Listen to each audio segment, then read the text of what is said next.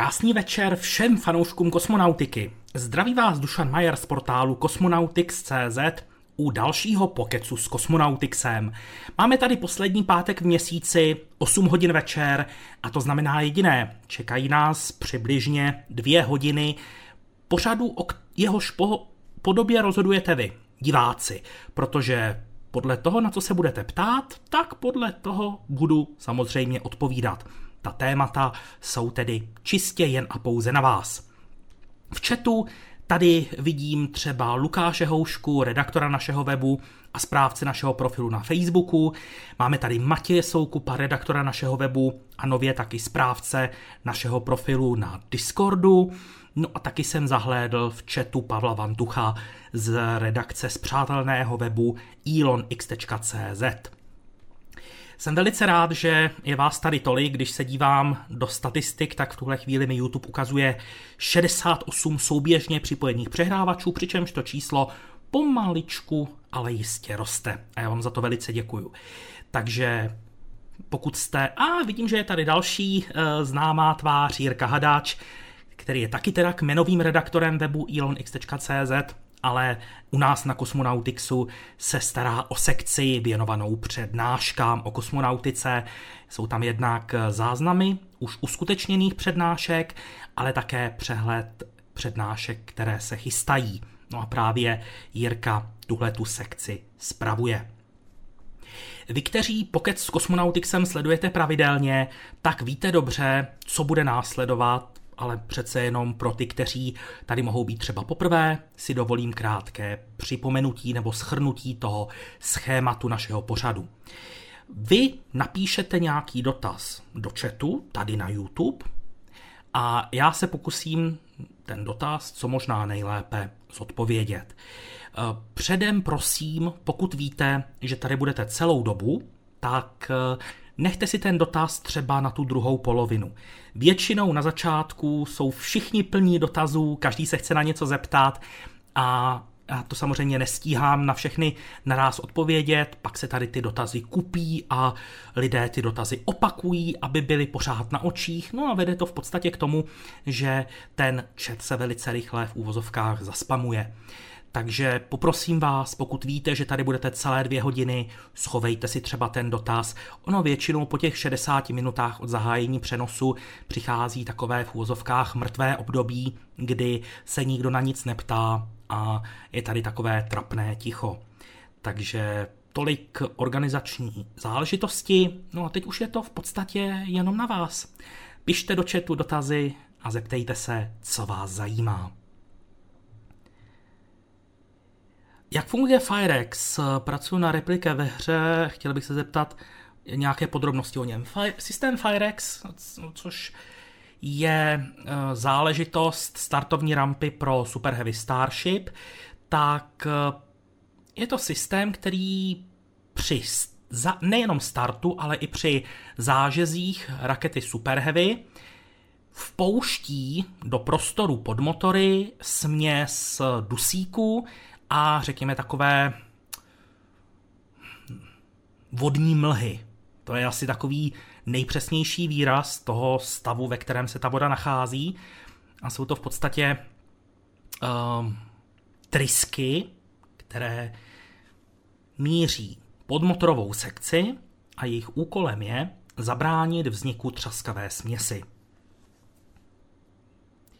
Čínské soukromé firmy jsou soukromé jen na půl a na půl státní, využívají tedy své rampy a kosmodromy nebo ty státní. Uh, takhle, uh, ono se to nedá úplně uh, ze všeobecnit, ale dalo by se říct, že v mnoha ohledech ty kosmodromy nebo ty rampy, ze kterých startují čínské soukromé rakety, tak nejsou striktně vyhrazeny pouze pro ně. Jak dopadl test Super Heavy Starship?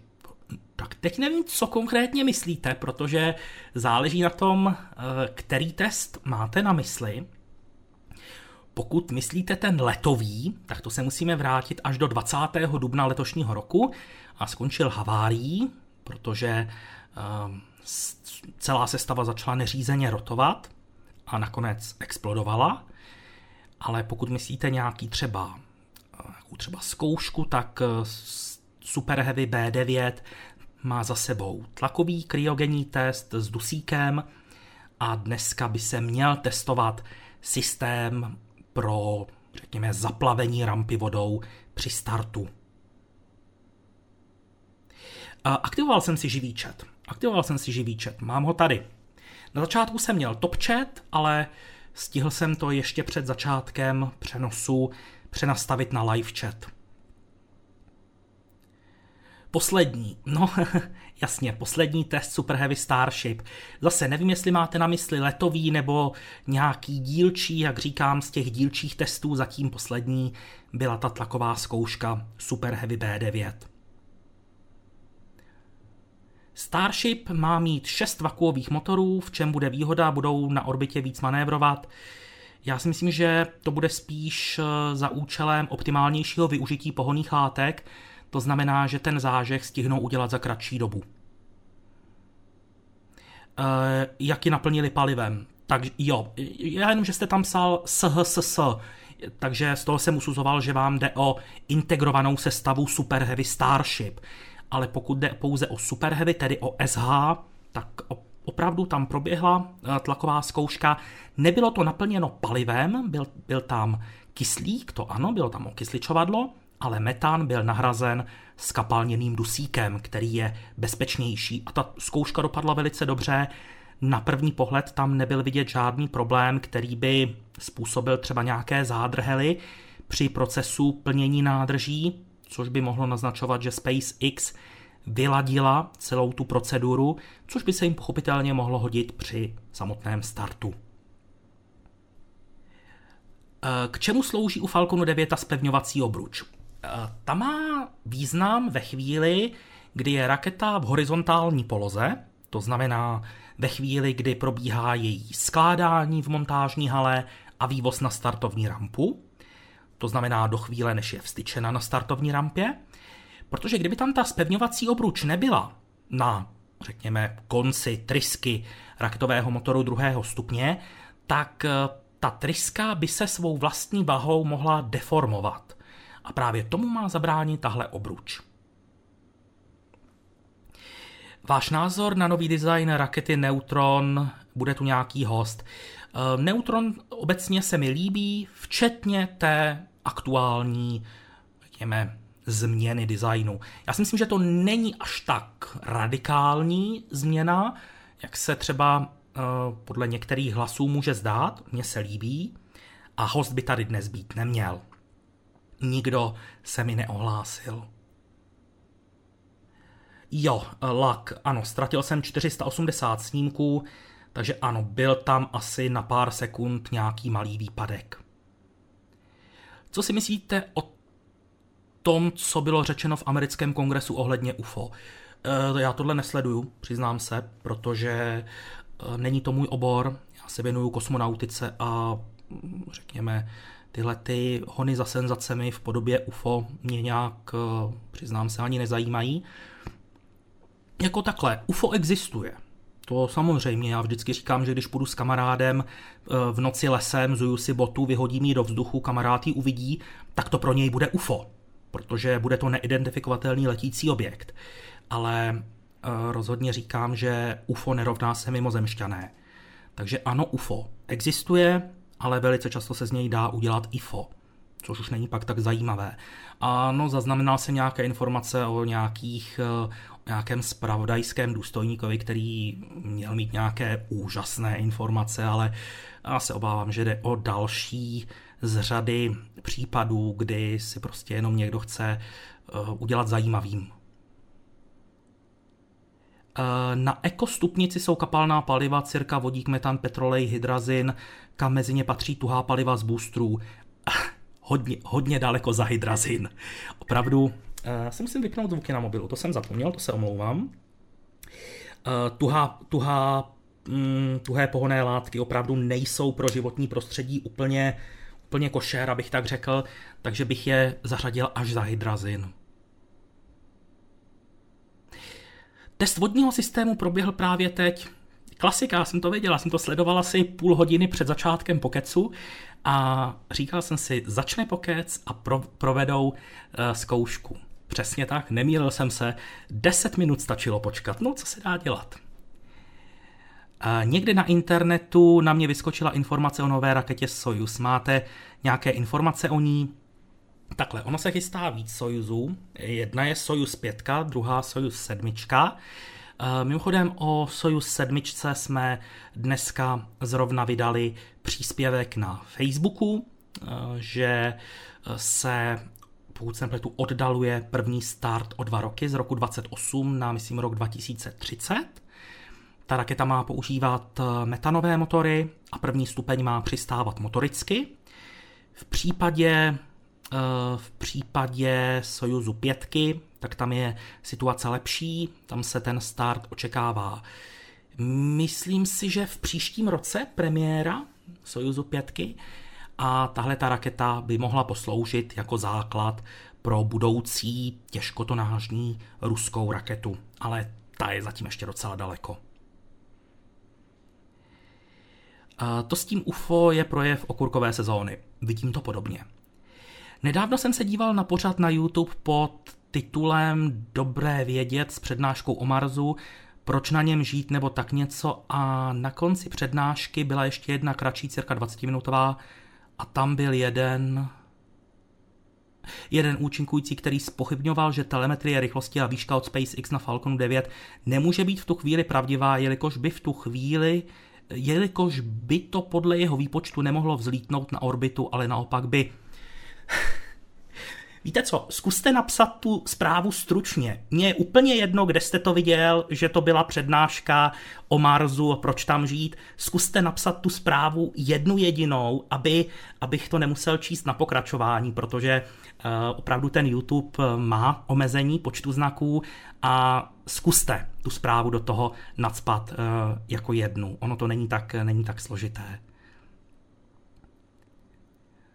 Jak to vypadá s tím katapultem na orbitu? Pokračují nebo skončili? Já myslím, že ten startup pokračuje, ale eh, nevěští mu moc dobrou budoucnost. Eh, myslím si, že svou chvilku slávy si užili, ale nemyslím si, že by se to nějak prosadilo.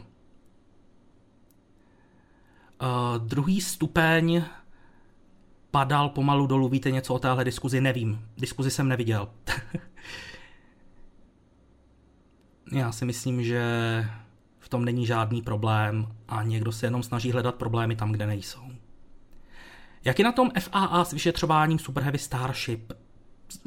Já bych řekl, že normálně, protože FAA neinformuje o průběhu vyšetřování. Ona až to vyšetřování dokončí, tak předloží výsledky.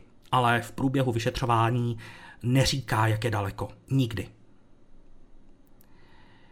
Uniklo mi, jak to dopadlo s tím poškozeným chlazením Sojuzu, vrátil se už modul na Zemi a bude ještě použit opraven.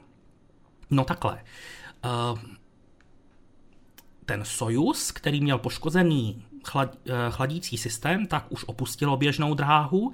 Jeho návratová kabina přistála úspěšně, ale ten to místo, kde bylo poškození, ze kterého unikalo chladící médium, tak to nebylo na návratové kabině, ale na servisním modulu, který se před vstupem do atmosféry zahazuje a schoří. To znamená, tam je to uh, jasné, že uh, jsme si ten hardware nemohli prohlédnout. A bude ještě použit opraven návratové kabiny Sojuzu nejsou recyklovatelné. Teda ne, že by to nešlo, ale nedělá se to. Budete vysílat přistání sondy Chandrayaan 3? Velmi pravděpodobně ano. K tomu spin launchi, já si myslím, že to může být dobré pro malé lehké satelity nebo nějaké materiály. Vezměte si, jaké přetížení by na ten materiál muselo působit. Eh, plus, ono vás to sice vemete do nějaké výšky, ale pak stejně musíte zapálit motor, který vám tu oběžnou dráhu zakulatí, protože jinak budete jenom na suborbitální dráze. To znamená, že to přetížení bude muset přežít nejenom ta samotná družice, řekněme nějaké její počítačové vybavení, ale i veškeré ventily, trysky, nádrže s pohonnými látkami, které se postarají o zakulacení, nějaký orientační systém a tak dále a tak dále. Nevím, nezdá se mi to, nepřipadá mi to logické. Myslím si, že za pár let potom ani pes neštěkne. Ano, ono to vždycky zvíří vody, vzbudí to velkou pozornost, ale nemyslím si, že by to byla cesta, kterou se třeba za 25 let budou vydávat eh, nějaké smysluplné cesty do vesmíru. Je nastaven nový strop u počtu použití Falconu 9. Aktuálně by se první stupeň měl použít maximálně 20krát, což je posun z té dosavadní 15, kterou už máme překonanou.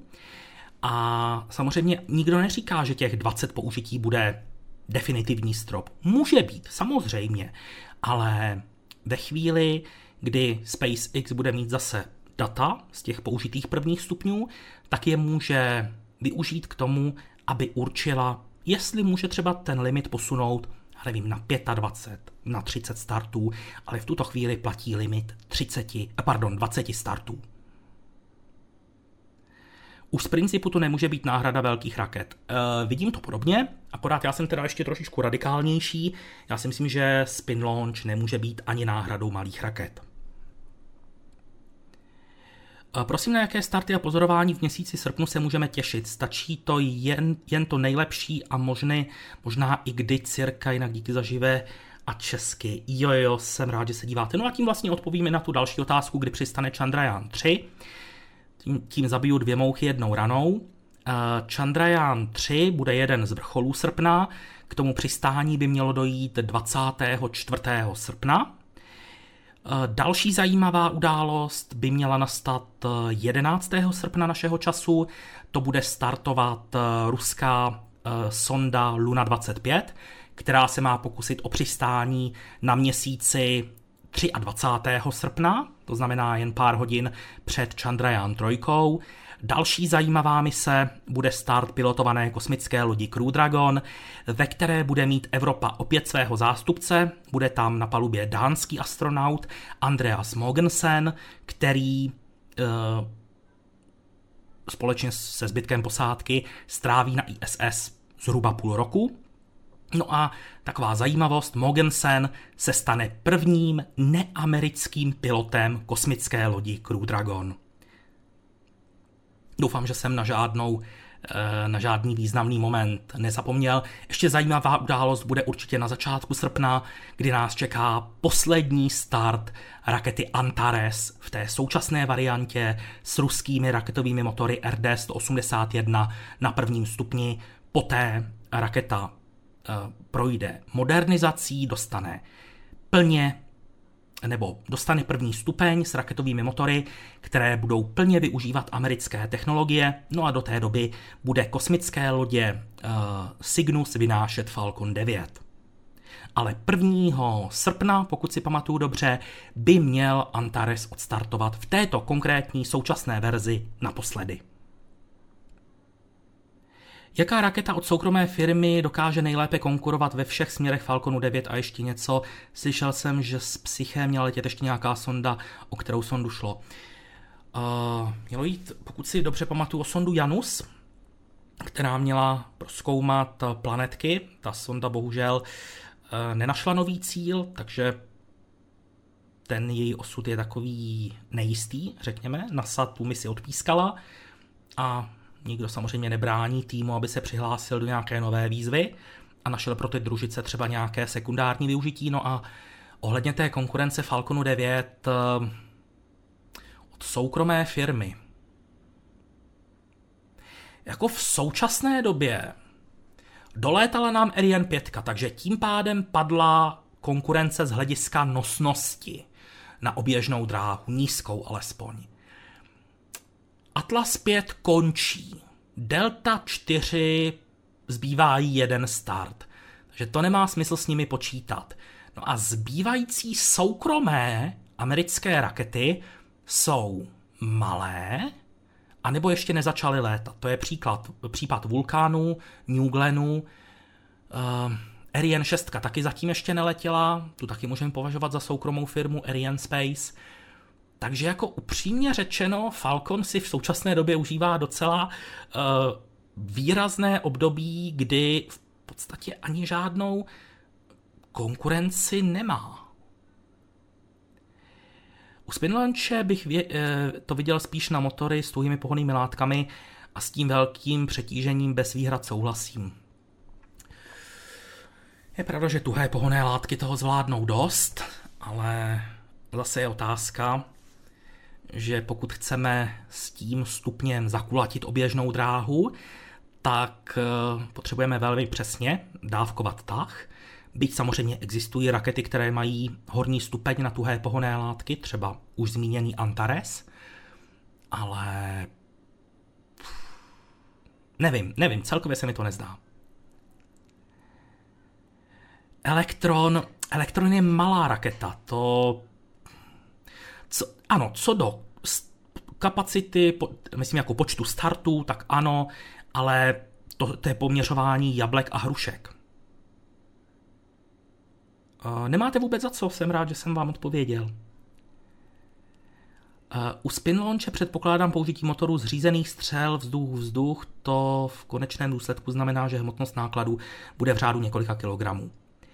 Opět si myslím, že tam bude problém s tím dávkováním přesného tahu.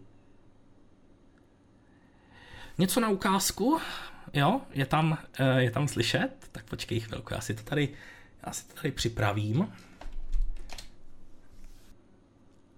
Já jenom přepnu, moment, tak. Vrátím to zpátky samozřejmě, dáme si to na full screen. Tady mám v, uh, v tomhle prohlížeči stlumený zvuk momentálně, ale můžeme si to třeba pustit ještě jednou se zapnutým zvukem. To je teda zkouška toho systému pro zaplave, zaplave, zaplavení rampy vodou při startu.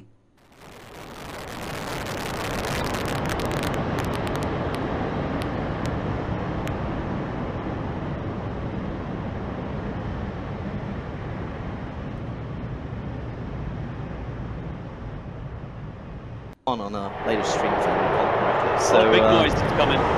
Look!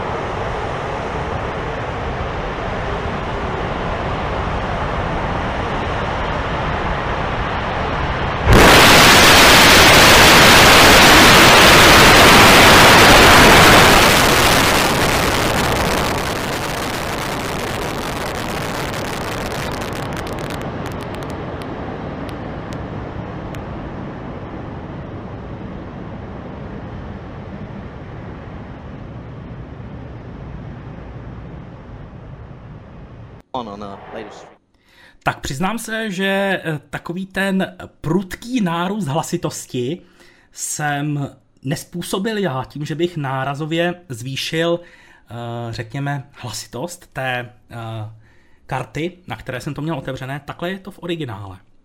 Takže děkuju, děkuju Matěji, byla to teda druhá zkouška tohoto systému a poprvé byl vyzkoušený na plný výkon. Ta první zkouška byla částečný výkon, tahle už byla plnohodnotná.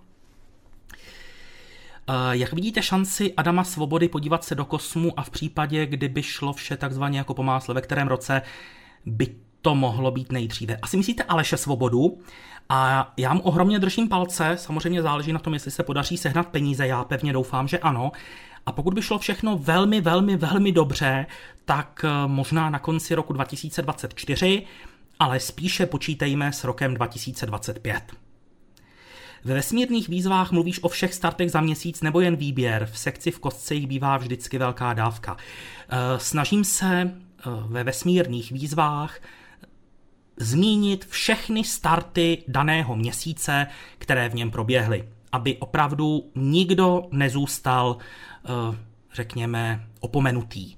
Protože pak by byly otázky, proč tam nebyl tenhle čínský start, nebo proč tam nebyl tenhle ruský.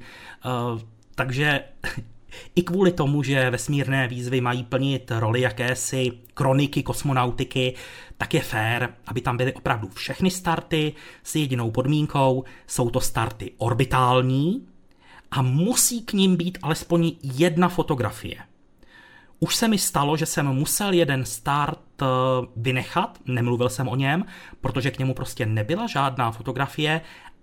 Já bych toleroval i raketu připravenou na rampě. Nepotřebuju fotku ze startu. Nebyla, bohužel ten start jsem do vesmírných výzev nedal. Ale jinak, troufám si říct, 99% orbitálních startů je ve vesmírných výzvách zmíněno. Těšíte se na dnešní start Falconu Heavy, jak vypadá předpověď počasí? Eh, těším se moc, předpověď počasí se přiznám se, jsem nesledoval v poslední době, ale měla by být poměrně dobrá. Mimochodem Pavel Vantuch teď píše, že předpověď dává 65% go. Nevyplatilo by se SpaceX startovat někde jinde než v USA, jako tomu bylo u Falconu 1. Mohli by vše v klidu otestovat a nebyla by s tím taková biokracie. Asi myslíte byrokracii, jako teď? No byla by s tím byrokracie, protože je to americká firma a stále spadá pod federální letecký úřad. To znamená, máme tady krásný příklad, raketa Electron, která startuje z Nového Zélandu. Firma Rocket Lab, která tyhle rakety provozuje, je americká a tudíž spadá pod federální letecký úřad. Takže tomu prostě neutečete. Co myslíte, bude fungovat hot staging Super Heavy? Uh, takhle jako hot staging funguje. To není technologie, kterou by SpaceX sama vymyslela. Je to metoda, která se používá na raketách Proton, na raketách Soyuz, kde je asi nejznámější. Takže hot staging podle mého názoru bude fungovat. Jde jenom o to, aby to SpaceX dobře odladila a je otázka, jak dlouho jim to bude trvat ale myslím si, že největší výzvou bude asi ta izolace horní části nádrže Super Heavy, protože ani Proton, ani Soyuz nepotřebují nepoškozené ty spodní stupně. Je jim v podstatě jedno, že je sežehnou plameny toho zažehnutého stupně nad nimi, ale v případě uh, Super Heavy, který má být znovu použitelný, tak uh, tam bude potřeba přidat nějakou asi tepelnou izolaci, aby to ty nádrže nepropálilo. Kdy poletí S astronauti z nového výběru?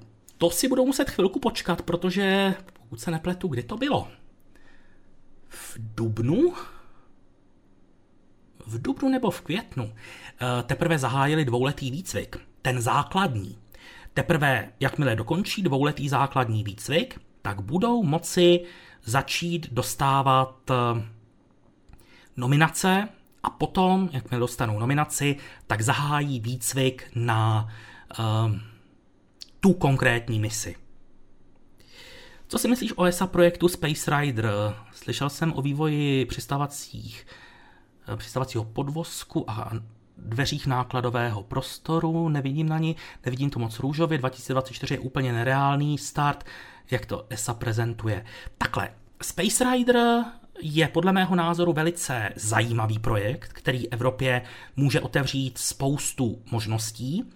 Mimochodem, pokud jste neviděli Space Rider, tak je to v podstatě návratové těleso, které vynese na oběžnou dráhu raketa Vega C, Space Rider může klidně i několik týdnů zůstat na oběžné dráze, má otevíratelná dvířka nákladového prostoru, takže ty experimenty, které může mít na palubě, budou vystaveny kosmickému prostředí, no a poté vstoupí do atmosféry, přistane a může být použit opakovaně. Takže já tomuhle projektu ohromně fandím a myslím si, že najde své využití. Eh, s tím startem v roce 2024 taky souhlasím, že se to nedá stihnout, ale myslím si, že tenhle ten projekt Evropě hodně pomůže do budoucna. Víme, proč nebyla SN15 přesunutá do Mesis nebo do nějakého muzea, ale byla rozřezána. Já si myslím jednoduše, protože pokud by měli schovávat každý prototyp, který dosáhl nějakého milníku, byť teda SN15 dosáhla významného milníku, že dokázala jako první měkce přistát při skoku do zhruba 10 kilometrů, tak za chviličku by těch relikví měli tolik, že by opravdu neměli kam dávat. Takže myslím si, že zcela logicky usoudili, že z té konstrukce už vyčetli všechno, co chtěli a už ji prostě nepotřebujou. Další problém je u SpaceX to, že je to americká firma a tak by se jednal o export rakety mimo území USA, přesně tak. A ten atol, ze kterého startoval Falcon 9, byl základnou a USA a de jure územím USA. Ano, atol Kwajalein, myslím, že jsou to Marshallovy ostrovy. E, myslím, že jo. Jaká je v současnosti nejsilnější čínská raketa a s kterou raketou z USA by se dala porovnat? Nejsilnější, to je jednoduchá odpověď, nejsilnější je dlouhý pochod 5B a se kterou raketou americkou by se dala porovnat? Je o chlup silnější než Falcon Heavy. Eh, ne, pardon, pardon, ne Falcon Heavy, ale než Falcon 9. Uh, takhle, řeknu to takhle, někde mezi Falconem 9 a Deltou 4 Heavy. To si myslím, že by ta nosnost mohla být srovnatelná, spíše asi k té Deltě 4 Heavy. Jelikož zatím uh, není žádný dotaz, tak já využiju téhle pauzy a dovolím si vás pozvat tady na YouTube. Dostával jsem velice často otázky, jestli videa, která dělám na MOL TV, dneska Fameplay, eh, nechci dávat na YouTube, eh, že pro spoustu lidí by to bylo pohodlnější. Já jsem říkal, že se o tom zatím neuvažuje, tak 17. července nastala změna a po dohodě s MOL TV, teda Fameplay dneska už, eh, jsme založili nový YouTube kanál, který se jmenuje Svět kosmonautiky, a na něm vychází jak vesmírné zprávy, tak i vesmírná technika, tedy oba dva pořady, které vytvářím na Fameplay. Spousta lidí říkala, že jim přehrávání na Fameplay nevyhovuje z jakéhokoliv důvodu, že by byli raději na, za YouTube a proto tohle je v podstatě první pokec, ve kterém vás o tom mohu informovat, takže pokud máte zájem, můžete tady na YouTube si vyhledat kanál, který se jmenuje Svět kosmonautiky. Nově vychází vesmírné zprávy jednou za tři dny a vesmírná technika stále vychází jednou týdně. Ten kanál bude v budoucnu monetizován, takže sluš, myslím si, že je fér na to takhle dopředu upozornit, abyste pak nebyli překvapení, až se ta monetizace aktivuje. Ale vyšli jsme vstříc komunitě, která právě o videa na YouTube si dost dlouho a dost často psala. Tak doufám, že vás to potěší. Chopsticks jsou dole, dnes je testování ukončeno. Díky moc, Matěji. Já si myslím, že ten test udělal nebo přinesl SpaceX spoustu dat, která bude potřeba vyhodnotit, takže je to za mě naprosto logické, že ten test nepokračuje, nebo testování nepokračuje. Chci se zeptat na Terra R. Myslíte, že se podaří start v roce 24? Terra? Nemyslíte Terran R? Terran R? Uh, tam si myslím, že se počítá s rokem 25 spíše, roku 24 osobně nevěřím. Postřelce současnou kauzu v USA o výpovědi lidí o UFO, nebo vás to nezajímá? Už jsem na to odpovídal, takže s dovolením pouze stručně, nezajímá mě to, není to můj obor a celkově považuji uh, tuhle tu bublinu za produkt uh, okurkové sezóny a snahu o zviditelnění těch lidí. Nic hlubšího bych zatím nehledal. Jaké bude další využití SLS kromě letů na měsíc? Mohla by vynášet eh, velké bezpilotní sondy, uvažuje se třeba o vypuštění zatím neexistujícího ani neschváleného nástupce teleskopu Jamesa Webba někdy po roce, kolem roku 2045 by mohl startovat, byť zatím ještě ani není schválen. Jeho nosičem má být raketa SLS ve verzi Block 2 a samozřejmě mohla by vynášet i další sondy jakmile bude existovat, bude v provozu, tak třeba nějaké sondy k Enceladu nebo k Uranu by mohla vynášet. Byť ty sondy zatím nejsou schválené. Zatím tedy SLS nemá žádný náklad schválený kromě misí programu Artemis. Měla vynášet sondu Europa Clipper, ale ta byla nakonec přesunutá na Falcon Heavy. Ještě tomu spin launchi. Uh, hmm. A ne, mně se to nezdá. To přetížení tam musí být hrozný. Protože vy potřebujete dosáhnout rychlosti v podstatě několika kilometrů za sekundu. Plus tepelný štít bude docela namáhaný, dejme tomu, že to by se nějak zvládlo, ale ta orientace, navíc ten CubeSat tak je otázka, co by pak zvládl, eh, když má být konstruován na takové přetížení na nějakou optiku, asi můžeme zapomenout. Takže spíše, spíše jsem k tomu skeptický. Proč už v posledních letech nestartuje ukrajinská raketa Zenit? Uh, no, takhle. Ono mohl, mohou za to zjednodušeně řečeno zhoršené ukrajinsko-ruské vztahy.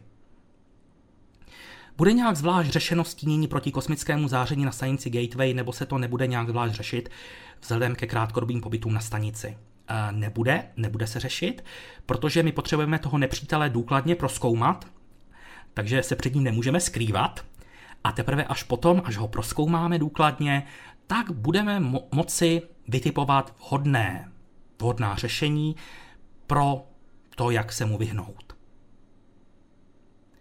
Proč jsou všechny napodobeniny Falconu 9 plánované s bílým nátěrem? Rusové to Rusové používali zeleno-oranžový. Uh, víte co? Uh, PowerPointová prezentace snese všechno. To znamená, že pro potřeby prezentací tam může být jakákoliv barva, v reálu si myslím, že to zbarvení bude jiné. Jaký máte názor na kopírování designu Starship na dlouhém pochodu 9? Já si myslím, že mě to nepřekvapuje, protože ani v tom nevidím nic špatného. To je potřeba říct, protože přece jenom za prvé fyzika je potvora a moc manévrovacího prostoru nedává a ve chvíli, kdy něco funguje, tak uh, by byla škoda toho nevyužít. Takže já s tím osobně problém nemám. Jak na to Miranda bude schopná letu do roku 2025 měla by být? Protože uh, s motory Miranda se počítá právě na tom vylepšeném prvním stupni raket Antares a ty motory možná budou asi takovým klíčovým uh, parametrem, který bude rozhodovat o tom, uh, jestli ta raketa bude nebo nebude připravená. Ale o jejich vývoji zatím nemáme mnoho informací.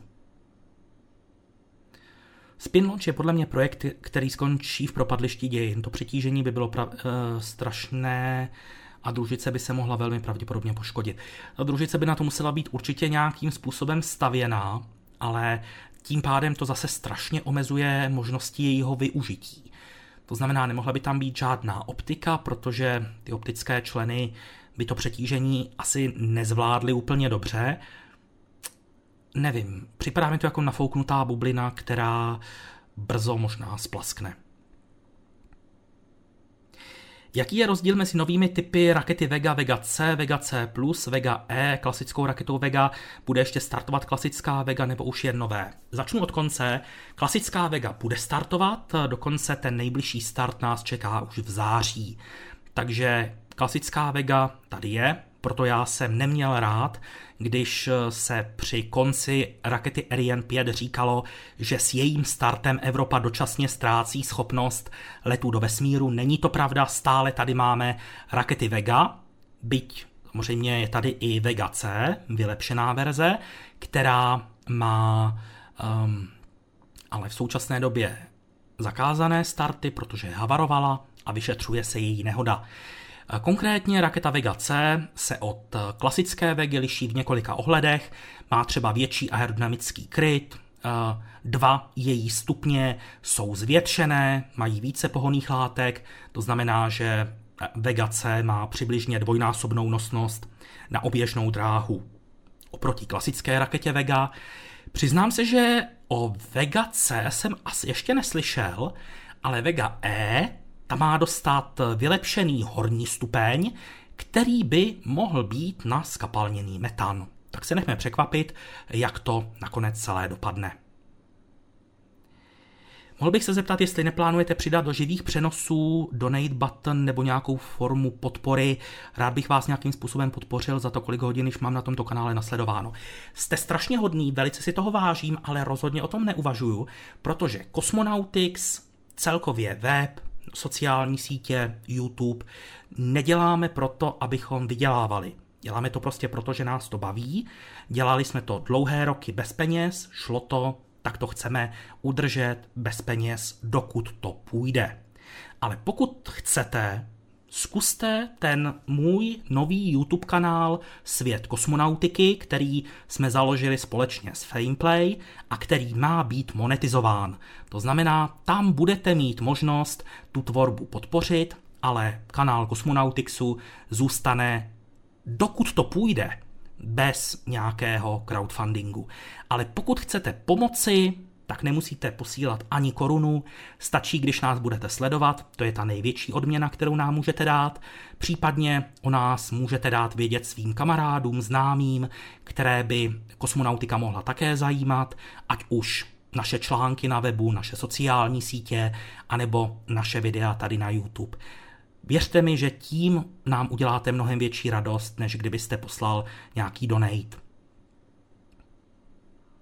Kdy se předpokládá první start Ariane 6? Spíše v příštím roce. Letos už se to asi nestihne. Spin Launch je startup, americká firma, která chce, nebo tvrdí, že chce dopravovat náklady na oběžnou dráhu pomocí um, takového obřího, jak to nazvat, praku, no, záleží, jak definujeme prak. Takový ten český prak, který se natáhne na gumu, tak ne. Ale takový ten prak, který si roztočíte nad hlavou, já, ono to má nějaký výraz, ale já si nepamatuju, jak se to jmenuje. Roztočíte ho nad hlavou a pak uvolníte ten kámen a on letí dál. Tak na tomhle principu má spin launch pracovat, jen s tím rozdílem, že nemá vrhat horizontálně, ale vertikálně nahoru nějakou družici a já tomu nevěřím, protože to přetížení, které by ta družice zažívala, by bylo extrémní. Kdyby měl být vypuštěn první modul stanice Gateway, tak mám pozitivní zprávu, nebude to jeden modul, ale budou to dva moduly, které budou startovat společně na raketě Falcon Heavy. Budou to moduly PPE, který bude zajišťovat eh, dodávku elektrické energie a pohon, a druhý modul se jmenuje Halo a ten má zajišťovat základní ubytovací kapacity. No a start Falconu Heavy s těmito dvěma moduly, které budou tvořit zárodek stanice Gateway, je plánován, řekněme, na druhou polovinu roku 2025. Delší formát vesmírných zpráv je lepší než tři krátké. To mám radost, že se to líbí. Přiznám se, že jsem si nebyl úplně jistý, jak tuhle tu novinku přijmou lidé, ale vyhovuje to i mně, protože eh, dřív, když jsem dělal jedno video denně, tak to bylo opravdu časově hodně náročné. Mm, protože když jsem třeba někam jel na nějakou přednášku, musel jsem si ta videa předdělávat, ale takhle, když mám v podstatě dva dny volno a pak eh, ten jeden den udělám trošku delší video, tak ano, trvá to sice ten jeden den o něco déle, ale ty dva volné dny jsou mimořádně příjemné. Zvlášť, když jsem předtím dělal v podstatě video denně asi tři a čtvrt roku nepřetržitě, takže teď si to opravdu užívám a mám obrovskou radost, že se tenhle v podstatě nový formát líbí i divákům. Další nástupce Perseverance je nějaký nový program JPL NASA na Mars. Eh, JPL NASA se v tuhle chvíli zaměřují primárně na dopravu vzorku z Marsu, to znamená program MSR, jehož je Perseverance součástí a vyloženě nějaký nástupce Perseverance se nepřipravuje. Zatím neschválený projekt, eh, mimořádně atraktivní, měla by to být vědecká helikoptéra, která by měla létat v atmosféře Marsu. Myslím, že by to měla být hexakoptéra, myslím, že ano. Uh, ale ta zatím není schválená. Eh, Time for Space je projekt Cosmonautixu, eh, jinak který je pro vás nejbizarnější startup nebo koncept orbitální rakety, kromě našeho milovaného Spin Launch. Time for Space je projekt Ondry Šamárka, našeho redaktora, který se rozhodl, že zkusí právě podcasty, založil si k tomu vlastní kanál, jde to mimo Cosmonautics, ale my ho velice rádi uh, podporujeme a snažíme se třeba nazdílet na sociálních sítích uh, odkazy na nové díly, třeba když začínal, tak jsme o tom informovali i krátkou zprávou.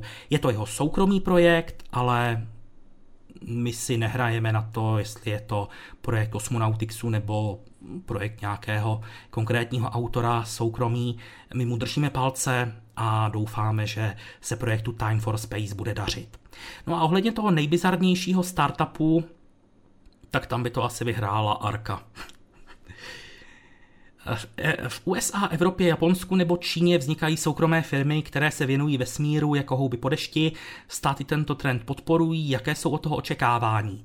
Eh, rozvoj eh, kosmické ekonomiky by měl v budoucnu generovat opravdu masivní příjmy, protože kosmická ekonomika by se měla stát v budoucnu jedním z nejperspektivnějších oborů a mělo by to pochopitelně zlepšit finanční situaci těch států, protože pokud budou firmy bohatnout, tak ty peníze budou se udržovat v té ekonomice a tím pádem eh, mozky nebudou odcházet do zahraničí a ty soukromé firmy většinou fungují úsporněji než státní organizace, takže celkově, abych to schrnul, cílem je nastartovat kosmickou ekonomiku, aby v budoucnu z ní mohli mít ty státy a jejich občané prospěch. To přetížení pro elektroniku není problém, ale člověk by se vybračel 300G, není pro běžnou elektroniku problém. Já jsem říkal, elektronika ne, ale optika. Optika by měla problém, protože eh, ať už zrcadlo nebo čočka, ať už zvolíme kteroukoliv z těchto možností, tak by s tím měli problém. Samozřejmě existují monolitické teleskopy, ano, ale ty jsou poměrně omezené svými rozměry, protože pokud bychom udělali nějaký velký průměr, tak už ten blok uh, skla bude dost těžký. Jaký máte názor na Blue Origin a druhý stupeň New Glenn, kde možná jdou kopírovat záchranu druhého stupně jako Stoke Space s tepelným štítem a Aerospike motory? Oni asi nic nevymyslí vlastní. Eh, já bych tohle takhle neřekl. Já bych v tom nehledal vyloženě nějaký problém. Oni se snaží využívat fungujících technologií, na tom není nic špatného. Je teda pravda, že ten vývoj jim chvilku trvá, ale v kosmonautice jsou odklady v celku běžné, takže já jim to nezazlívám a na New Glenn se těším. V jednom videu jste se zmiňoval o lodi Hermes. Je tato loď pořád v plánu? No tak to muselo být nějaké hodně staré video, protože raketoplán Hermes byl plánován v době, kdy vznikal projekt rakety Ariane 5. Takže musíme zabrousit no skoro 30 let do historie. A protože se Hermes nakonec nerealizoval, ten projekt skončil, aniž by byť jenom jednou letěl na oběžnou dráhu, tak eh, se s ním dneska už nepočítá.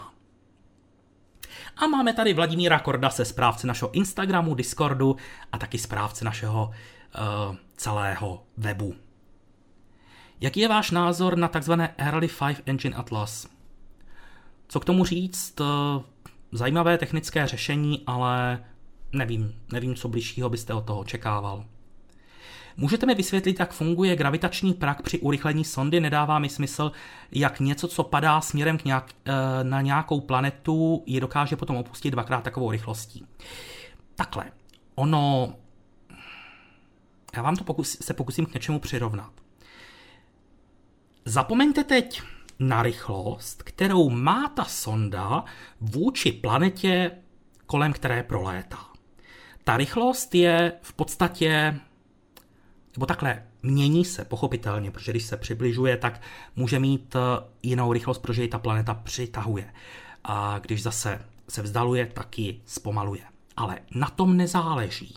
To hlavní, o co při gravitačním praku jde, je rychlost vůči Slunci. Protože ta planeta, když obíhá kolem Slunce, tak má nějakou rychlost. A když k té planetě která obíhá kolem Slunce, přiletí sonda a dostane se do její gravitační studny, tak ji ta planeta chviličku v úzovkách táhne sebou. A tím pádem ji na té oběžné dráze kolem Slunce urychlí. Ona si v podstatě ta sonda půjčí od té planety část její hybnosti. Velice malý zlomeček, protože ta planeta je obrovská, že jo, má neskutečnou hmotnost, pohybuje se velice rychle, ale ta sonda si vezme malý kousek, no půjčí. Ona, ona ho ukradne, protože už ho nevrátí. Ale jde o to, že nás nezajímá ta rychlost té sondy vůči planetě, kolem které prolétá, ale změna rychlosti té sondy vůči slunci, kolem kterého obíhá ta planeta, kolem které proletěla ta sonda. Doufám, že jsem to popsal eh, srozumitelně. Vyvíjí se současně Starship pro klasické použití a verze Starship pro přistání na měsíci. Eh, SpaceX určitě pracuje i na lunární verzi, ale v současné době má prioritu eh, ta základní verze, aby vůbec bylo možné dosáhnout oběžné dráhy. Jak to vypadá s ExoMarsem? Nějak jsem to už přestal sledovat spolupráce s ESA a NASA na tom. Um, měli jsme článek na Cosmonautixu, vám doporučuju. Uh, byl to rozhovor s Michalem Václavíkem právě na téma um, bylo 26. prosince 2022, docela to letí.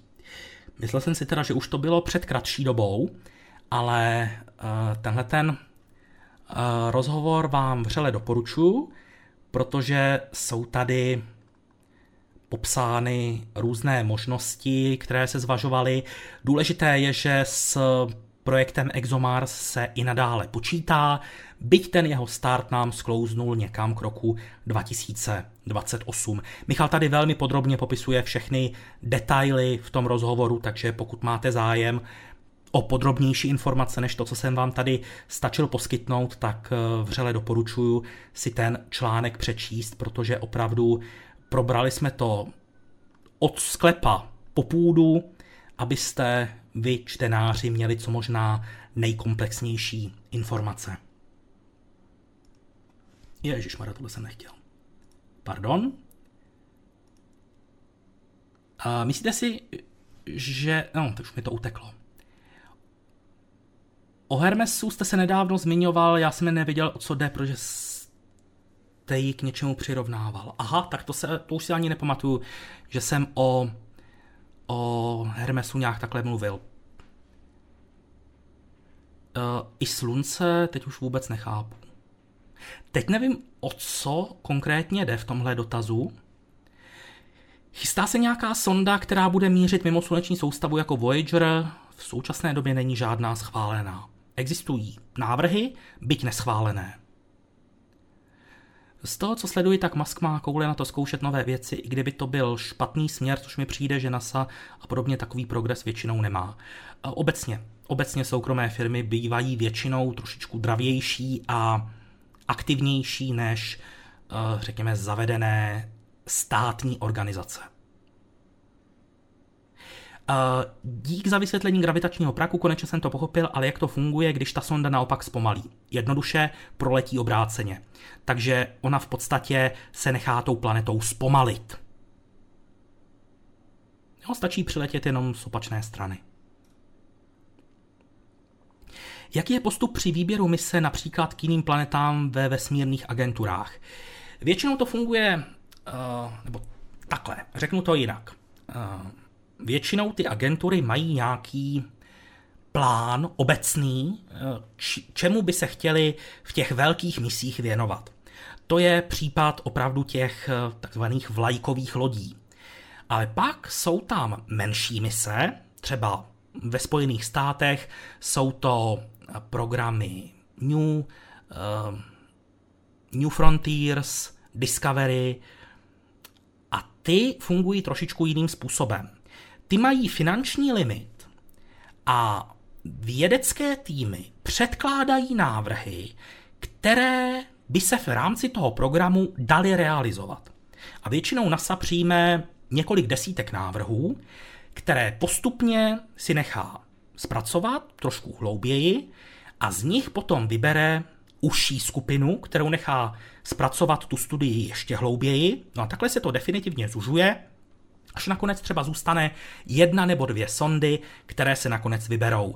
Protože tyhle ty posudky stále deta- detailnější postupně vyhodí mise, které by byly třeba příliš náročné, nebo by u nich hrozilo, že překročí ten Eh, stanovený cenový limit, anebo že by u nich hrozilo spoždění, protože jsou třeba příliš komplikované.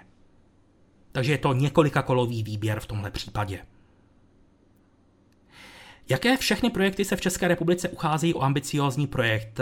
Jaké mají mise, cíle, kdy se dozvíme, který byl vybrán? Začnu od konce, protože to je nejjednodušší. Měli bychom se to dozvědět ještě letos. Buď to na podzim nebo na začátku zimy. A ohledně všech projektů, tak já vám doporučím,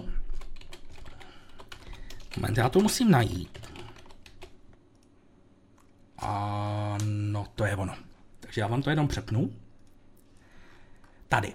Na Checkspace portálu, eh, tady je adresa, Checkspace portál, lomeno CSP, podtržítko event, lomeno informační pomlčka den, pomlčka k, pomlčka ambiciózním, pomlčka projektům, lomítko. Eh, je to z ledna letošního roku a tady máte schrnuté všechny projekty, které tam jsou.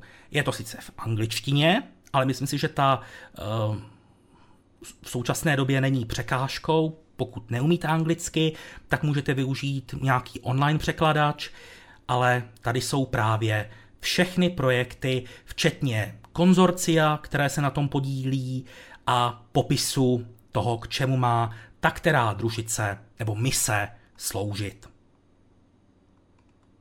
Aby nikdo nemohl říct, že jsem někoho vynechal, tak si jeli jsme až úplně nakonec k projektu SOVA.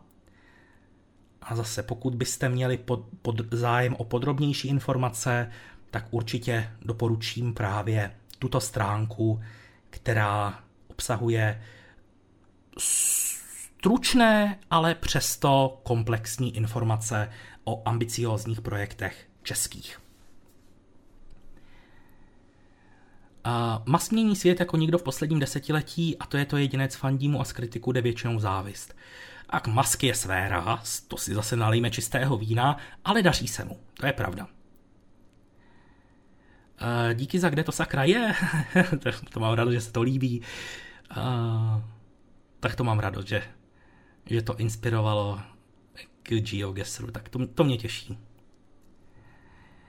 Při startu rakety z neupraveného povrchu měsíce bude spalinami vymrštěno mračno části, budou mít smrtící potenciál na celé své dráze. Mohou takové projektily zasáhnout jakékoliv místo na měsíci? Rozhodně ne. Už jenom kvůli tomu, že Starship nebude přistávat a velmi pravděpodobně ani startovat s použitím eh, těch raketových motorů ve spodní části, eh, tedy klasických Raptorů. Já vám ukážu jeden obrázek. Tak, teď to překliknu. Tady si všimněte, to je ta vizualizace. A tady je pruh několik desítek metrů nad povrchem, kde jsou trysky malých motorů, které se mají postarat o přistání. A pardon, ano, o přistání. A já si myslím, že by se dali použít i pro start. Protože právě je to kvůli tomu, aby pod sebou ty extrémně silné motory nevyfoukaly kráter ale i tak bych řekl, že rozhodně každé místo na měsíci by ty úlomky zasáhnout ani tak nemohly. Už se ukázalo po letech provozu SpaceX, jestli je finančně výhodnější dělat malé a rychlé kroky SpaceX nebo postupovat pomalu a vše předem důkladně otestovat NASA, co je tedy lepší. Jak v čem? Ono nedá se říct, že by jeden přístup byl lepší, druhý horší, ale ukazuje se, že SpaceX je v černých číslech, daří se jí, ale zase neznamená to, že každá firma, která to bude dělat stejně, tak musí uspět. Samozřejmě SpaceX měla štěstí, že byla první, kdo to začal takhle dělat, ale rozhodně bych neřekl, že to je recept k jistému úspěchu. Jak dlouho vydrží druhý stupeň Falconu 9 natankovaný na oběžné dráze? Byl by schopný dělat opakované manévry k měsíci jako Chandrayaan? Je to asi blbost, protože ten stupeň má malý impuls ke hmotnosti. Uh, začal jste, nebo respektive na konci jste vyslovil velmi, do, velmi dobrou myšlenku. Eh, Falcony jsou dobré rakety, jediné na co dojíždí je neúplně optimální druhý stupeň. Tam prostě není v tomhle směru v současné době lepší pohonné médium než kapalný kyslík, kapalný vodík. Proto je taky horní stupeň vulkán taková bestie, která si poradí s úžasnými manévry, dokáže dělat úžasné věci a to prostě Falcon neumí. Jo, je to dobrá raketa, spolehlivá, ale ten druhý stupeň ji v některých ohledech může omezovat. No a ohledně té výdrže, tak vezměte si, že když letí Falcon Heavy, který nám startuje za pár hodin, a má po 6 hodinách od startu udělat zážeh, tak potřebuje eh, speciální šedý pruh, který zajistí tepelnou pohodu pohoných látek. Bavíme se o několika hodinách. Chandrayaan dělá tyhle zážehy po několika dnech, spíše i týdnech, protože ono nejde jenom o to odletět od země, ale on pak bude ještě na oběžné dráze měsíce průběžně několika manévry tu oběžnou dráhu snižovat až na kruhovou ve výšce 100 km. Takže v tomhle případě už se opravdu hodí ty dlouhodobě skladovatelné pohonné látky. Ono se jim tak neříká z Bůh darma. E, mají pokojovou teplotu, paliva na bázi hydrazinu a vydrží vám v nádržích klidně i roky. Díky, jsem rád, že se kde to sakra líbí. Teda respektive, kde to sakra je web, na kterém hraju a kanál se jmenuje Kde pak jsme.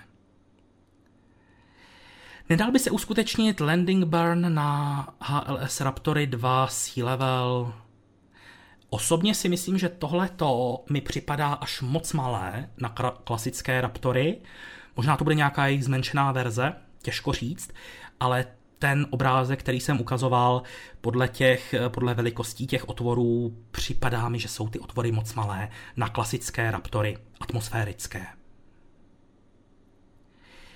Super Heavy Starship poprvé neselhala, ale slavila obrovský úspěch při vypuštění Tesla Roadster.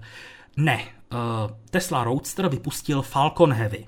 Super Heavy Starship startovala poprvé 20. dubna a selhala. Nedosáhla oběžné dráhy, explodovala. Falcon Heavy a Super Heavy jsou dvě naprosto odlišné rakety.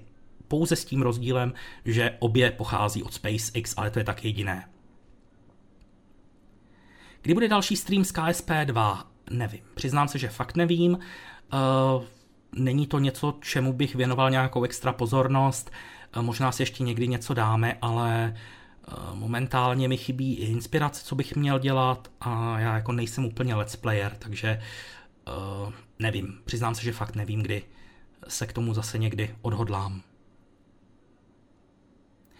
Nepokusil jste se pije zlatou desku se vzkazem... Moment, mě tam uh, nedává smysl. Jo, koupit! Ne, ne, ne, to vůbec.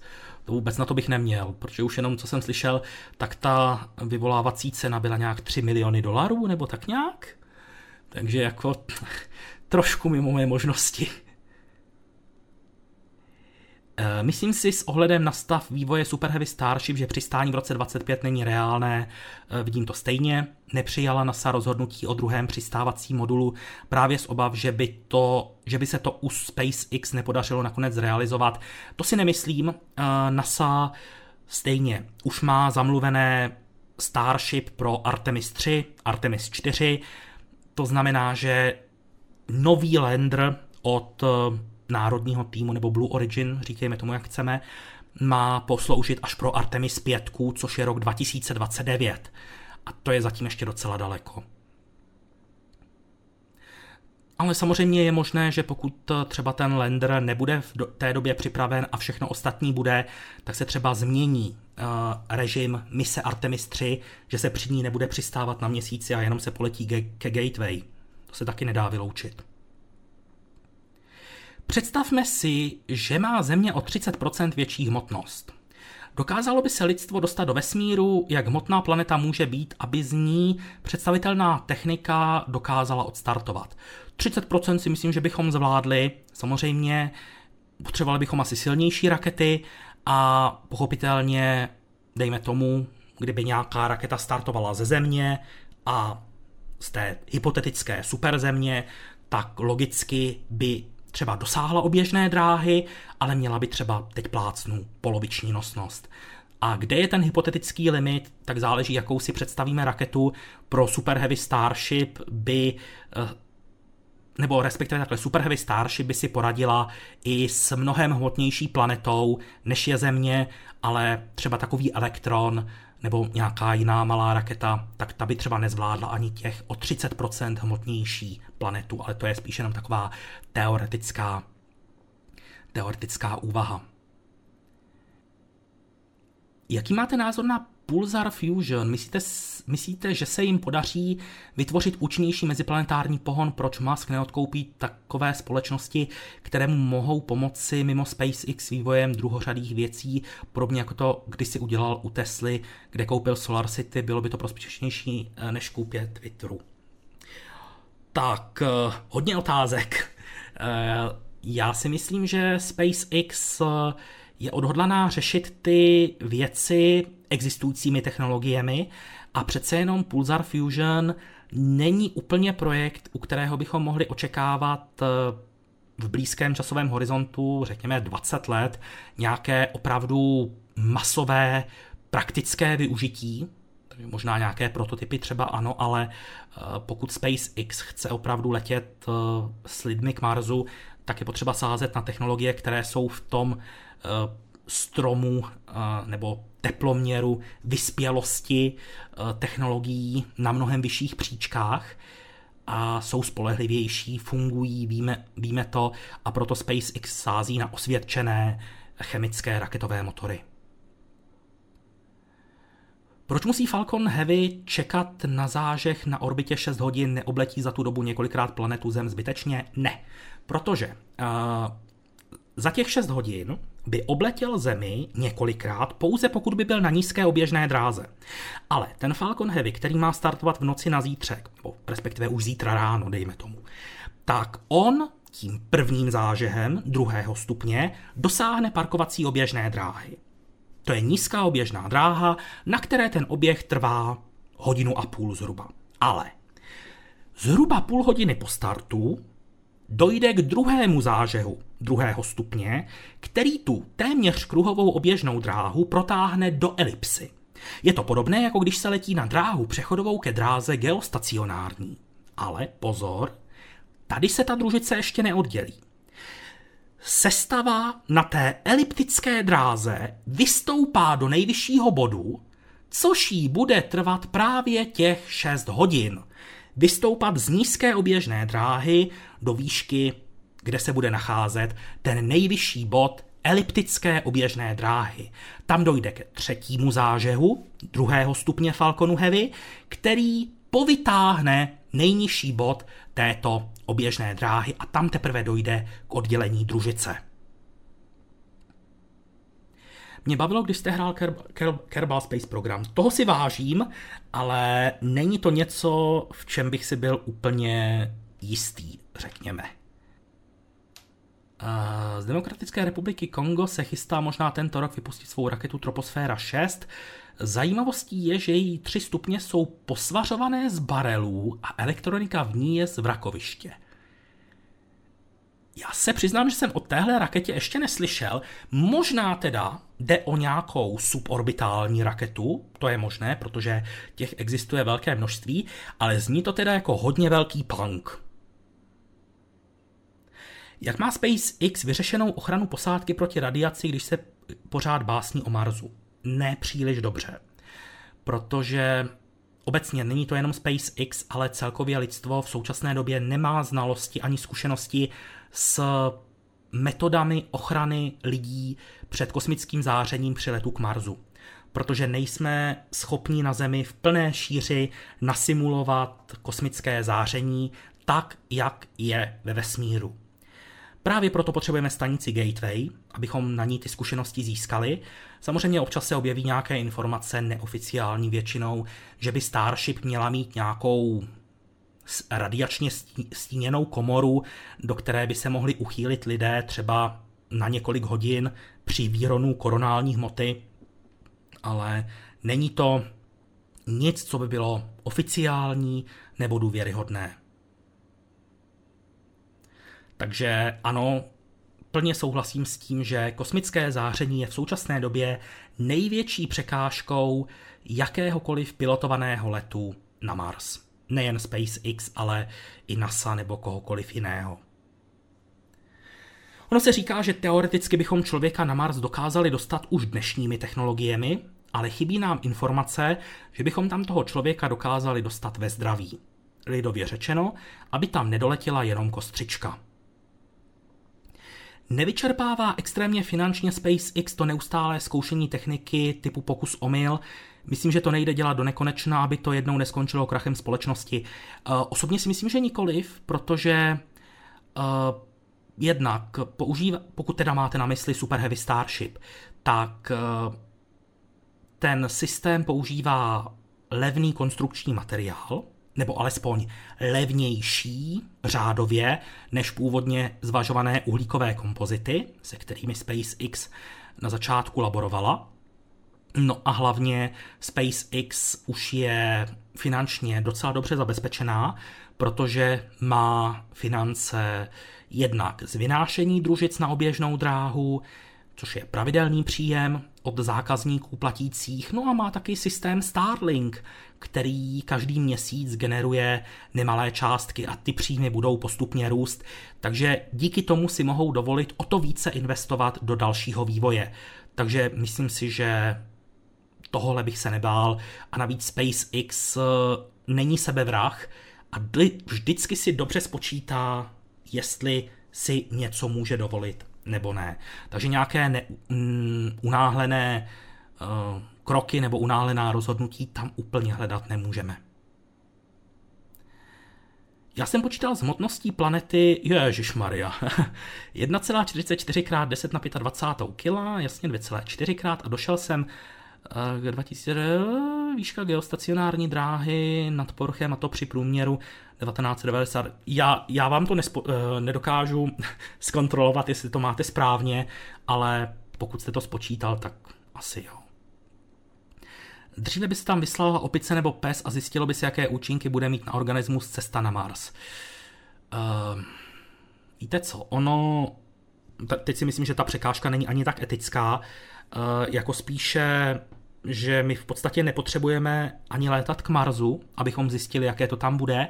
Nám stačí se usadit na oběžné dráze kolem měsíce, protože ty podmínky z hlediska kosmického záření jsou na oběžné dráze kolem měsíce srovnatelné velmi, velmi dobře s meziplanetárním prostorem. To znamená, to, co budeme zažívat na stanici Gateway, se dá velmi dobře přirovnat k tomu, co lidstvo zažije až se jednou lidé vydají k Marsu. Který název máte raději, BFR nebo Super Heavy Starship? Jste rád, že se přeměnovala, myslím, že BFR jí slušelo. Jako BFR bylo fajn, bylo to uh, vtipný, ale myslím si, že tomu líp sluší Super Heavy Starship. Je to takový elegantnější. Nové chlazení vodou pod Super Heavy Starship bude stačit bez deflektoru, mám obavy. Víte co, Mělo by. Co vám na to mám říct? SpaceX věří, že by to mělo stačit, ale jestli to opravdu stačit bude, to nám ukáže až druhý integrovaný start celé sestavy Super Heavy Starship. Dalo, dalo by se to porovnat s NASA, ne? Jestli se vyplatí pokus omyl nebo spíš styl NASA. To se, to se taky úplně nedá říct, protože uh, vezměte si máte tady třeba firmu Blue Origin, která taky postupuje spíše stylem NASA. Ono obecně SpaceX, ten její styl, nerazí mnoho firem. Jak zajistí, zajistí život křečka, psa, opice v kosmické lodi po dobu cirka dvou let? To je samozřejmě výzva, ale uh, určitě by to nějak řešit šlo, ale Myslím si, že mnohem výhodnější je provádět ty experimenty třeba na stanici Gateway, kde můžeme mít třeba nějaké experimenty, nějaké měřiče, senzory, které nám poskytnou velmi kvalitní data a nepotřebujeme tam posílat uh, žádné živé organismy. Neuvažuje se po vzoru ISS o nějakém velkém mezinárodním projektu ve vesmíru, například mezinárodní stanice na povrchu Měsíce nebo Marsu? No v podstatě dá se říct, že stanice Gateway, která vyroste na oběžné dráze kolem Měsíce, bude mezinárodní.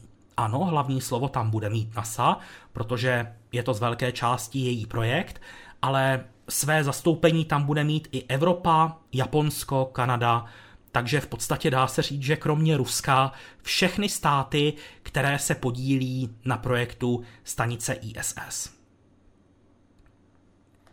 Pořád ještě neznáme tak, uh, nemáme takové ponětí o kosmickém záření, nemůže se stát, že bude gateway neobyvatelná, ne, ne, ne, ne, ne, ne. To ne, rozhodně minimálně po nějakou krátkou dobu bude stanice obyvatelná, protože máme zkušenosti z programu Apollo a ty mise se budou postupně prodlužovat. Takže rozhodně tam nepoletíme hned třeba na měsíc, ale na týden, pak třeba na dva týdny, na tři týdny, pak na měsíc a ty dávky se takhle budou postupně zvyšovat, abychom... Je to podobné, jako když uh, přijdete k neznámé vodě, tak do ní taky neskočíte šipku po hlavě, ale opatrně našlapujete, jestli je tam dno, jak je hluboké a tak dále. Takže na Gateway to bude podobné.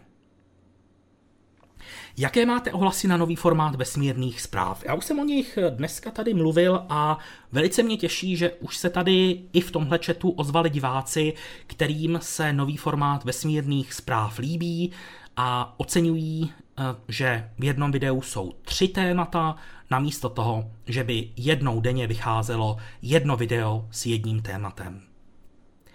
Někde jsem četl, že NASA začíná vyvíjet spolu s DARPA nukleární raketový motor, který má údajně zkrátit dobu letu na Mars na necelých 50 dní. Je to tak? Pak by ten problém radiace byl relativně vyřešen. Uh, jedna, no takhle. Ono to kosmické záření by bylo problém i na povrchu Marsu, protože tam se zbavíte zhruba poloviny, protože polovinu vám odstíní Mars, který máte pod nohama, ale pořád vám tam zůstává ta zbývající polovina. Ale opravdu je to tak, NASA společně s agenturou DARPA pracují na jaderném pohonu, který by se mohl otestovat na oběžné dráze Země někdy kolem roku 2027. Dokonce mám pocit, že jsme o tom i psali. Psali článek u nás na webu. Já se na to schválně jenom kouknu, že bych vám ho ukázal.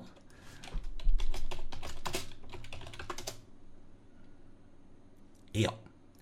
Je to článek teda z 27. ledna letošního roku, ale uh, je to právě ta spolupráce, o které jste mluvil. Ten projekt se jmenuje DRACO, přičemž je to zkratka Demonstration Rocket for Agile Cislunar Operations.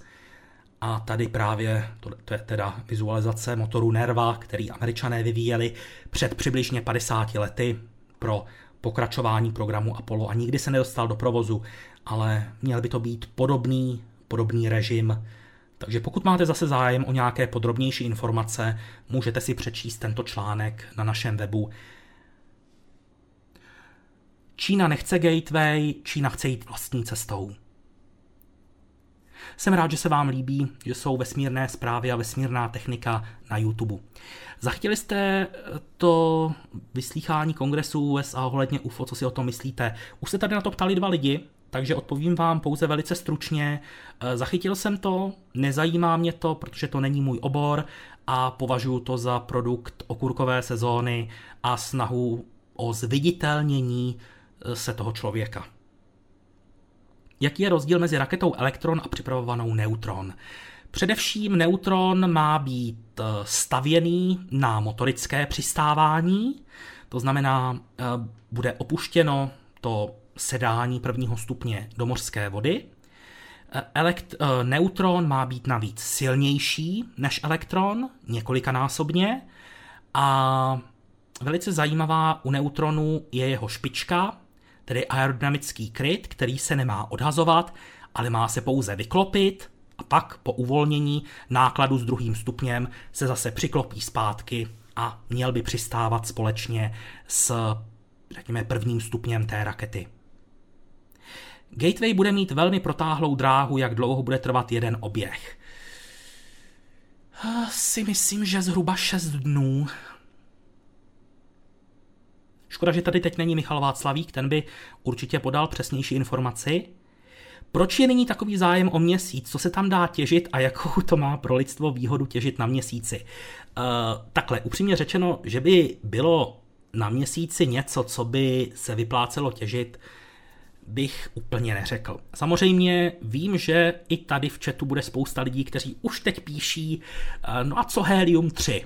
No tak helium 3 sice na měsíci je, a ono se často říká, že se dá využít ve fúzních reaktorech, fúzních elektrárnách, ale jednak ty jsou hodně daleko, a navíc ono už se málo říká, že to helium 3 by našlo uplatnění až v nějaké další generaci oproti těm prvním, které jsou ještě stále hodně daleko. Takže helium 3 na měsíci nás úplně zajímat nemusí a ten zájem o měsíc má význam vědecký, protože my můžeme měsíc využít jako odrazovou plochu pro lety k Marsu a u měsíce, případně na jeho povrchu, se můžeme naučit a otestovat nové technologie, třeba pro získávání surovin z místních zdrojů, které se nám jednou budou hodit na Marsu.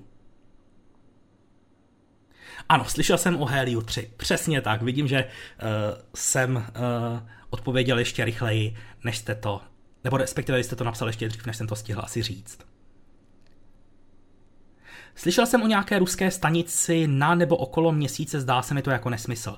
Rusové v současné době plánují uh, svou vlastní kosmickou stanici na oběžné dráze kolem Země.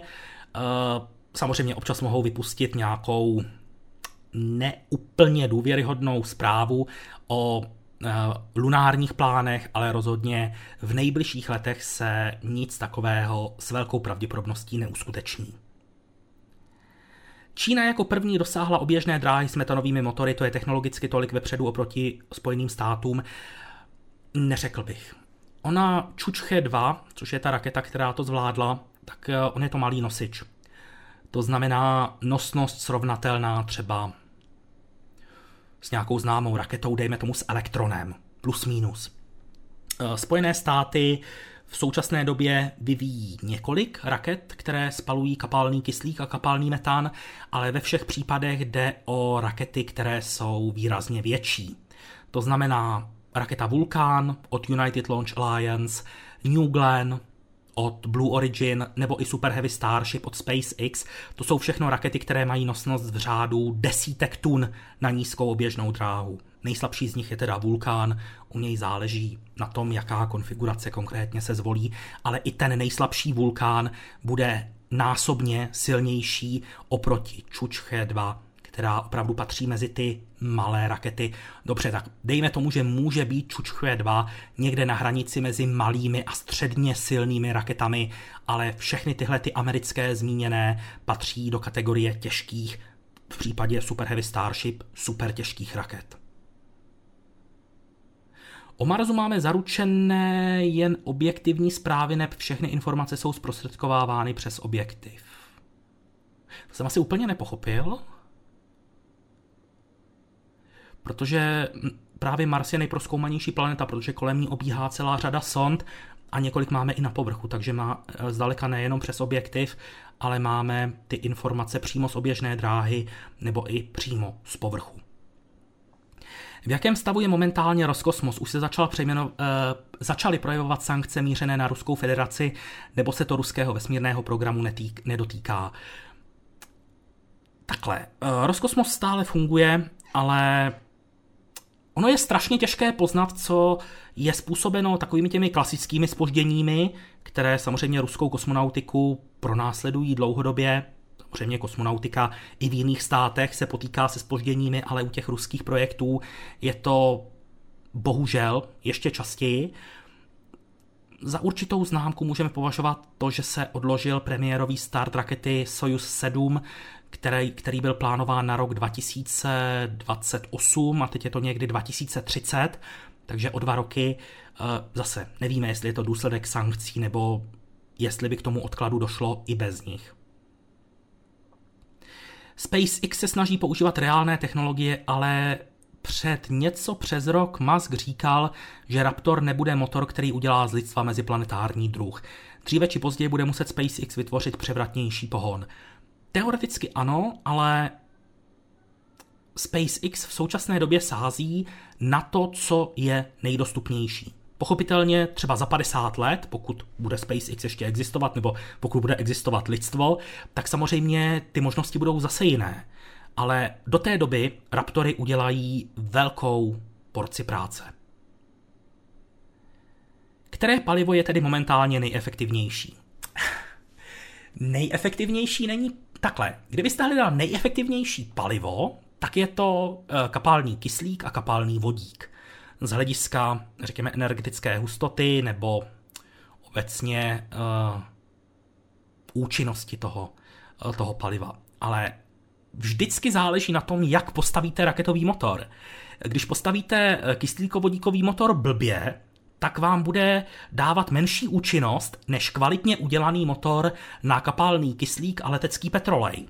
Takže já bych nemluvil ani tak o účinnosti paliv jako o účinnosti motorů a tam pokud bychom pak hodnotili podle me, eh, metodiky nebo veličiny, které se říká specifický impuls, která právě tohle porovnává, řekněme tu účinnost, s jakou raketový motor pracuje s pohoným médiem a jakou dokáže dosáhnout změnu rychlosti, tak v tu chvíli bychom zjistili, že nejúčinnější jsou jontové motory, protože ty jsou opravdu mimořádně účinné, řádově účinnější než motory chemické, ale s těmi zase neodstartujete z povrchu země.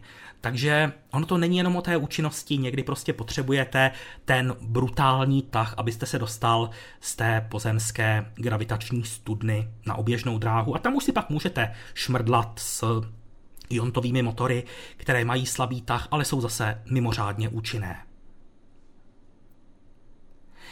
Jakou rychlost by museli dosahovat mise k jiným planetám, aby jsme nemuseli čekat na startovní okno? Mám na mysli přímý let k jiné planetě kdykoliv. Jo, kdykoliv.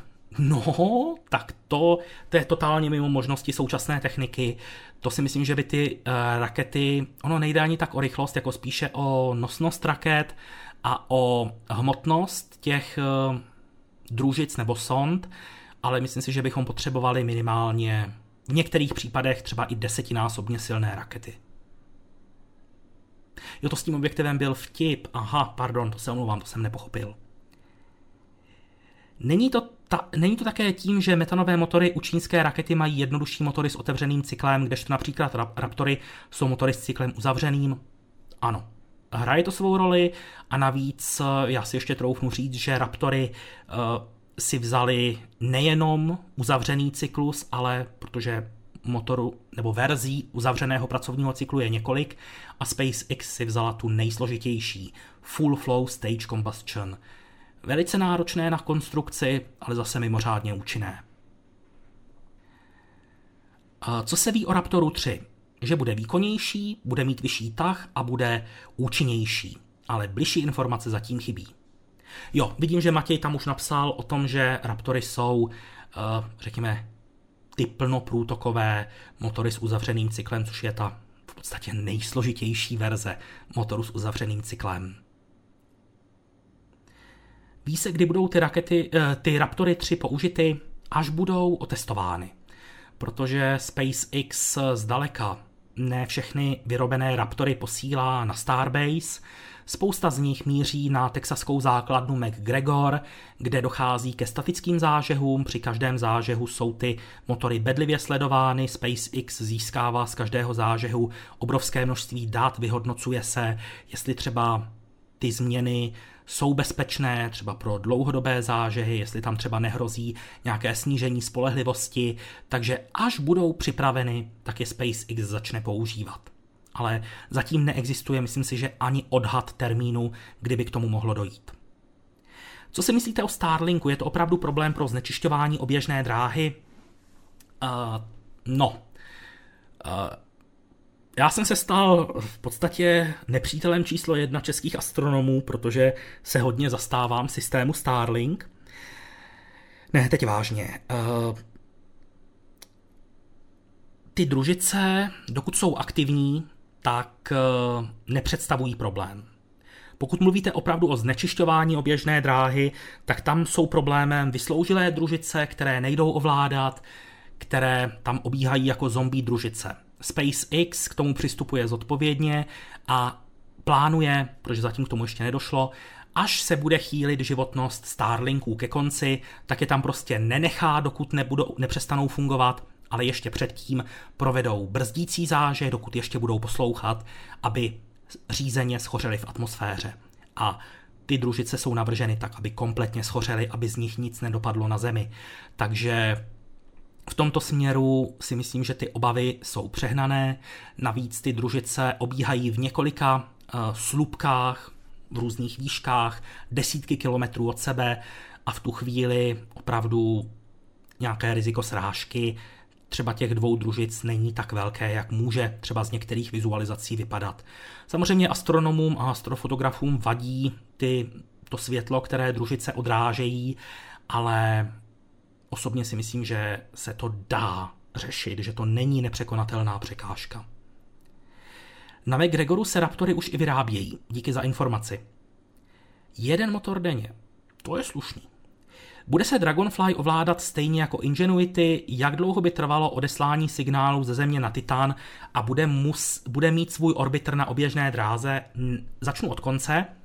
Uh, Dragonfly, tedy létající sonda pro průzkum měsíce Titanu, nebude mít žádnou družici na oběžné dráze, bude tedy komunikovat se Zemí přímo. No a ohledně té doby komunikace, tak tam bude hrozně záležet na tom, jak daleko od sebe obě dvě planety budou. Eh, v nejlepším případě si myslím, že to ale bude no klidně i hodina třeba. V horším případě možná i víc hodin. No a samozřejmě na tuhle vzdálenost není možné ovládat přímo, takže ano, v podstatě podobně jako Ingenuity, pošlou se příkazy, kam má doletět a on si to už sám přepočítá a pomocí vlastních eh, senzorů a algoritmů si určí, kudy má letět a kde má přistát. Co se děje teď zajímavého pro laickou veřejnost na ISS? Podstatě dalo by se říct, že na ISS se neustále dějí zajímavé výzkumy, které posouvají technologie vpřed od biologického výzkumu přes materiálové inženýrství, pozorování země, pozorování hlubokého vesmíru. Eh, je toho tam strašně moc, vyvíjí se nové technologie, studuje se třeba hoření v prostředí mikrogravitace, eh, studuje se eh, účinek pobytu na oběžné dráze na člověka, na jednotlivé jeho systémy, takže opravdu je toho hodně. A ISS je jedinečná vědecká laboratoř, na které neustále probíhají desítky experimentů prakticky z celého světa. Eh, za ten Starlink si mohli astronomové vyžádat eh, vynést nějaké teleskopy. Já myslím, že to třeba přijde, co není může být. Zhoří druhý stupeň nadcházejícího Falconu Heavy též v atmosféře, nebo už zůstane někde tam vysoko navždy kroužit? Velmi pravděpodobně zůstane na téhleté vysoké oběžné dráze. Protože ne vždycky se dá zajistit vstup toho horního stupně do atmosféry. Jsou určité oběžné dráhy, ze kterých to prostě nejde. Řeší se sigma clippingem a reakcí, ale má to svoje hranice. Jo, to není dotaz, dobře. E, neví se již, na kdy se plánuje první statický zážeh Super Heavy na nové stolici s vodním chrličem. Mm, myslím si, že zatím ještě žádný termín oznámen nebyl, ale jelikož proběhla úspěšně dneska zkouška toho e, systému pro zaplavení rampy vodou, tak si myslím, že bychom se třeba v příštím týdnu mohli dočkat takzvaného spin prime testu, což je něco podobného jako statický zážeh. Ty přípravy probíhají prakticky identicky, jen s tím rozdílem, že pohonné látky, které projdou skrz motory, nejsou zapáleny. No a pokud proběhne spin prime test úspěšně, tak bychom se pak mohli dočkat statického zážehu Super Heavy B9. Světlu trvá cesta ze Země na Saturn, když je Saturn v opozici okolo 74 minut. Děkuji moc za informaci. Není vůbec za co, rádo se stalo. Jak zvládáte poslední dobou tolik brzkých živých přenosů? Těžko.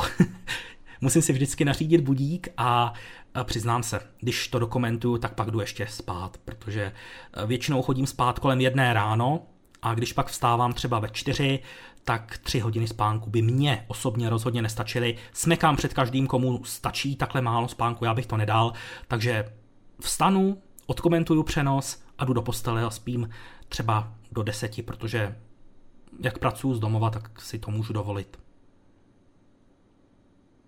Ale samozřejmě je to pro mě osobně nepříjemné a budu rád, až tohleto období těch nočních přenosů skončí. Protože teď se to opravdu hodně sešlo. Doufejme, že zítra ráno Falcon Heavy odstartuje a další noci už budou klidnější. Uh, já bych to ani, uh, já bych ani rozhodně tolik spá- takhle málo spánku nedal. Ani, ani krátkodobě. Takže opravdu ve chvíli, kdy uh, je takhle brzo ráno start, tak si nařídím budík, vstanu, odkomentuju a jdu spát na několik hodin. Takže já si nakonec to svoje odspím, ale já, já vím, že samozřejmě z medicínského hlediska tenhle ten přerušovaný spánek není úplně zdravý a doufám, že zase budeme mít nějaké období, kdy budou v řadě starty během odpoledních hodin, aby jsme si to mohli vychutnat i v širším počtu diváků, protože plně chápu, že když takhle startují rakety v noci, tak málo kdo, nebo ne málo kdo, máme tady dost lidí, ale spousta lidí si prostě dá přednost eh, posteli před eh, sledováním přenosu a pak sledují záznamy, což ale nějak neodsuzuju, protože proto tady ty záznamy jsou, aby si je mohl každý pustit, až když mu to vyhovuje. Ale přece jenom je to vždycky lepší, když je u přenosu víc lidí a toho se dočkáme, až se bude startovat zase v nějakou normální hodinu. Jsou všechny Falcony identické nebo jsou tam nějaké drobné rozdíly v hardwareu nebo softwaru? V současné době už SpaceX eh, ty změny na Falconech prakticky nedělá, takže dá se říct, že jsou identické. Popsal by si prosím návrat a znovu použití elektronů? Uh, určitě. Uh, raketa Elektron, protože je to malá raketa, tak si nemůže dovolit to, co si může dovolit uh, větší raketa typu Falcon 9. Mám na mysli uh, nechat si část pohoných látek pro vstupní zážeh do atmosféry nebo pro přistávací zážeh. To znamená, že první stupeň elektronu, protože kdyby to udělal, tak v tu chvíli nosnost elektronu bude prakticky zanedbatelná. Ta raketa by v tu chvíli nedopravila na oběžnou dráhu e, nic užitečného. Proto to první stupeň dělá tak, že využije všechny pohonné látky k urychlení nákladu a poté do atmosféry vstupuje čistě pasivně. To znamená, neprovádí žádné manévry, žádné zpomalovací zážehy, proto ta její motorová sekce dostává docela slušný záhul. Potom dojde k vystřelení padáku, na kterém se první stupeň snese do vln oceánu. V blízkosti už čeká loď, která ten stupeň vyloví a dojde k opláchnutí konstrukce od slané mořské vody. Loď zamíří k pevnině a tam pak je první stupeň přemístěný do výrobního hangáru firmy Rocket Lab, kde proběhne jeho, řekněme, kontrola a jednou třeba i znovu použití. Pokud by šlo všechno dobře, tak letos možná bychom se mohli dočkat opakovaně použitého jednoho raketového motoru Rutherford ze zachráněného prvního stupně elektronu. A pokud se to podaří, tak třeba časem by mohl být opakovaně použitý i celý první stupeň. Jak dlouho dopředu se asi dozvíme datum startu Super Heavy Starship? No, to je otázka. Já si myslím, že to může být tak zhruba týden dopředu, týden, dva týdny, maximálně víc ne. V kolik ráno má být start? Tady na YouTube máme už založený přenos, takže tam jednoduše zjistíte, že ten přenos by měl začínat ve 4 hodiny a 50 minut, pokud to SpaceX eh, neposunula. Koukáte většinou na záznamy, to je naprosto v pořádku. Nějak to nikomu nevyčítám. Komunikace se sondou Voyager 2 přerušena, příkaz, který byl odeslán 21. července, způsobil, že se jeho anténa odchýlila o 2 stupně vzhledem k Zemi a kosmická loď nemůže přijímat ani odesílat data, ale nepropadajte panice, je to dočasné. Voyager 2 má přeorientovat svou anténu směrem k Zemi každých 6 měsíců a příště to bude 15. října. Díky moc, Pavle, za informaci. Dalo by se teda říct, že v současné době letí setrvačností, ona nepotřebuje provádět žádné manévry, takže podstatě se nic neděje. Plánuje SpaceX ještě v budoucnu nějak vylepšovat vyšší nosnost raketu Falcon Heavy? Nikoliv. Falcon Heavy stejně jako Falcon 9 je v podstatě uzavřený design. Jen mě napadlo, že byste mohl při živém přenosu Falcon 9 doplnit na infopanelu, kolikrát byl použit aerodynamický kryt a aktuální čas hodin. Aktuální čas hodin se přiznám, že mi nedává smysl, protože ve chvíli, kdy to člověk sleduje naživo, tak se na ty hodiny může podívat sám. A když to někdo sleduje ze záznamu, tak je mu v podstatě jedno, kolik hodin bylo v tu chvíli, když jsem to vysílal. Jeho zajímá, kolik hodin nebo kolik času zbývá do startu. Takže to mi nedává smysl. A kolikrát byly použity aerodynamické kryty, to do infografiky doplnit nemůžu, protože tahle informace často není před zahájením přenosu k dispozici. Často se to, se to dozvíme až během samotného přenosu a to už nemůžu do té infografiky zasahovat.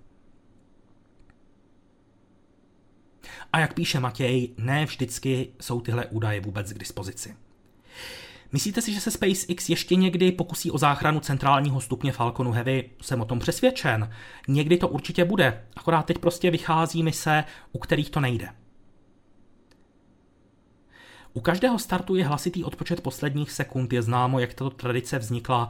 Já si myslím, že to sahá až někam k vojenským raketám, kdy probíhalo třeba odpočítávání do startu, ale přiznám se, že nikdy jsem nad tím nepřemýšlel, nikdy jsem o tom ani nic nečetl, ale myslím si, že ten odpočet už mohl být třeba u nějakých eh, vojenských raket ještě předtím, než se začaly používat pro, řekněme, kosmické účely.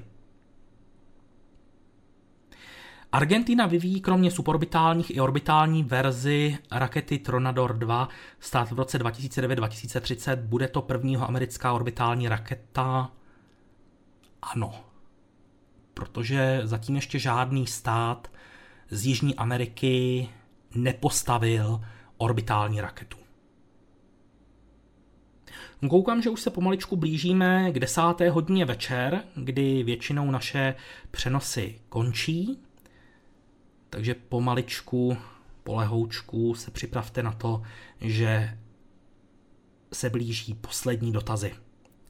K záchraně všech tří stupňů by mělo dojít u, u mise Psyché. Super. O, o, o důvod víc, proč se na tenhle start těšit. I atomový výbuch má hlasitý odpočet. No, to jsem třeba nevěděl. Děkuji moc za informaci. Takhle, pokud už není žádný další dotaz, tak si myslím, že nemá smysl ten pokec zbytečně natahovat o dalších 10 minut. E, na jakou vědeckou družici sondu se těšíte vy? No tak e, asi není tajemstvím, že já se ohromně těším na misi Psyché, protože téhle té sondě jsem držel palce už když byla ve fázi návrhu asi mezi 30 ostatními, kdy, kdy NASA teprve v prvním kole vybírala, které pošle do dalšího kola a mám obrovskou radost, že se tahle mise realizuje. Byť měla letět už v loni, ale nakonec dostala druhou šanci, bude startovat letos. Na to se ohromně těším, no a pak eh, hodně mě láká Europa Clipper. Raketové motory jsou v podstatě hořáky s natlakovaným palivem. Není to motor v pravém slova smyslu, že by se tam točil nějaký hřídel. No točí se vám, točí se vám čerpadlo točí se vám hřídel čerpadla, které přivádí ty pohonné látky do nádrží. Abyste měl zajištěnou, pravidelnou a přesnou, neustále neměnou ehm, nebo neměný směšovací poměr paliva a okysličovadla. Takže eh, hřídel tam je a právě proto se motory dělí na uzavřený a otevřený pracovní cyklus, protože ve chvíli, kdy v plynovém generátoru spálíte část paliva a okysličovadla, tak ten generátorový plyn vám roztočí turbínu, která je hřídelí spojená s čerpadlem, to znamená máte turbočerpadlo a u otevřeného cyklu ten generátorový plyn po té, co roztočí turbínu, vyfouknete ven a u uzavřeného cyklu jej přivádíte do spalovací komory. Jak je řešen na vesmírných stanicích problém s větry? Protože jsou hořlavé, tedy ve větší množství nebezpečné, když jsem četl, že na Miru to moc nevonělo. Na Miru to moc nevonělo, ale ne kvůli tomu důvodu, který píšete, ona ta koncentrace uh, těch uh, hořlavých látek ve větrech není tak hrozná a bez problému si s tím poradí systém, který se stará o recyklaci atmosféry. Na Miru to zavánělo hlavně kvůli neúplně dobré údržbě a úklidu, ale ono se říká, že každá kosmická stanice i ISS, na které se pravidelně uklízí, tak má prostě svoje charakteristické klima a svůj charakteristický odér.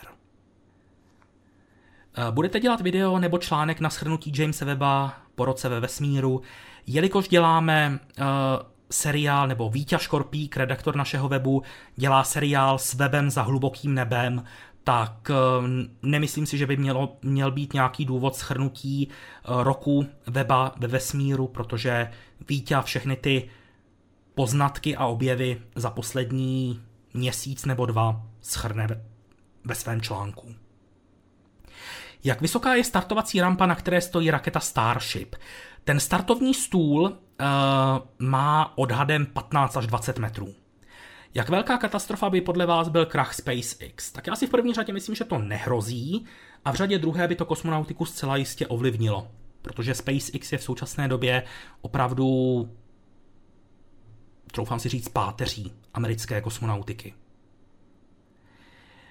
Nevím, jestli jste to už neřešili, přišel jsem až teď, ale co říkáte na to, že v kongresu USA se řeší UFO? Uh, Zdravím vaší přítelkyni, těší mě, že se, že se na nás dívá. A ano, už se na to ptali tři lidé, takže odpovím pouze stručně. Zaznamenal jsem to, nezajímá mě to, protože to není můj obor.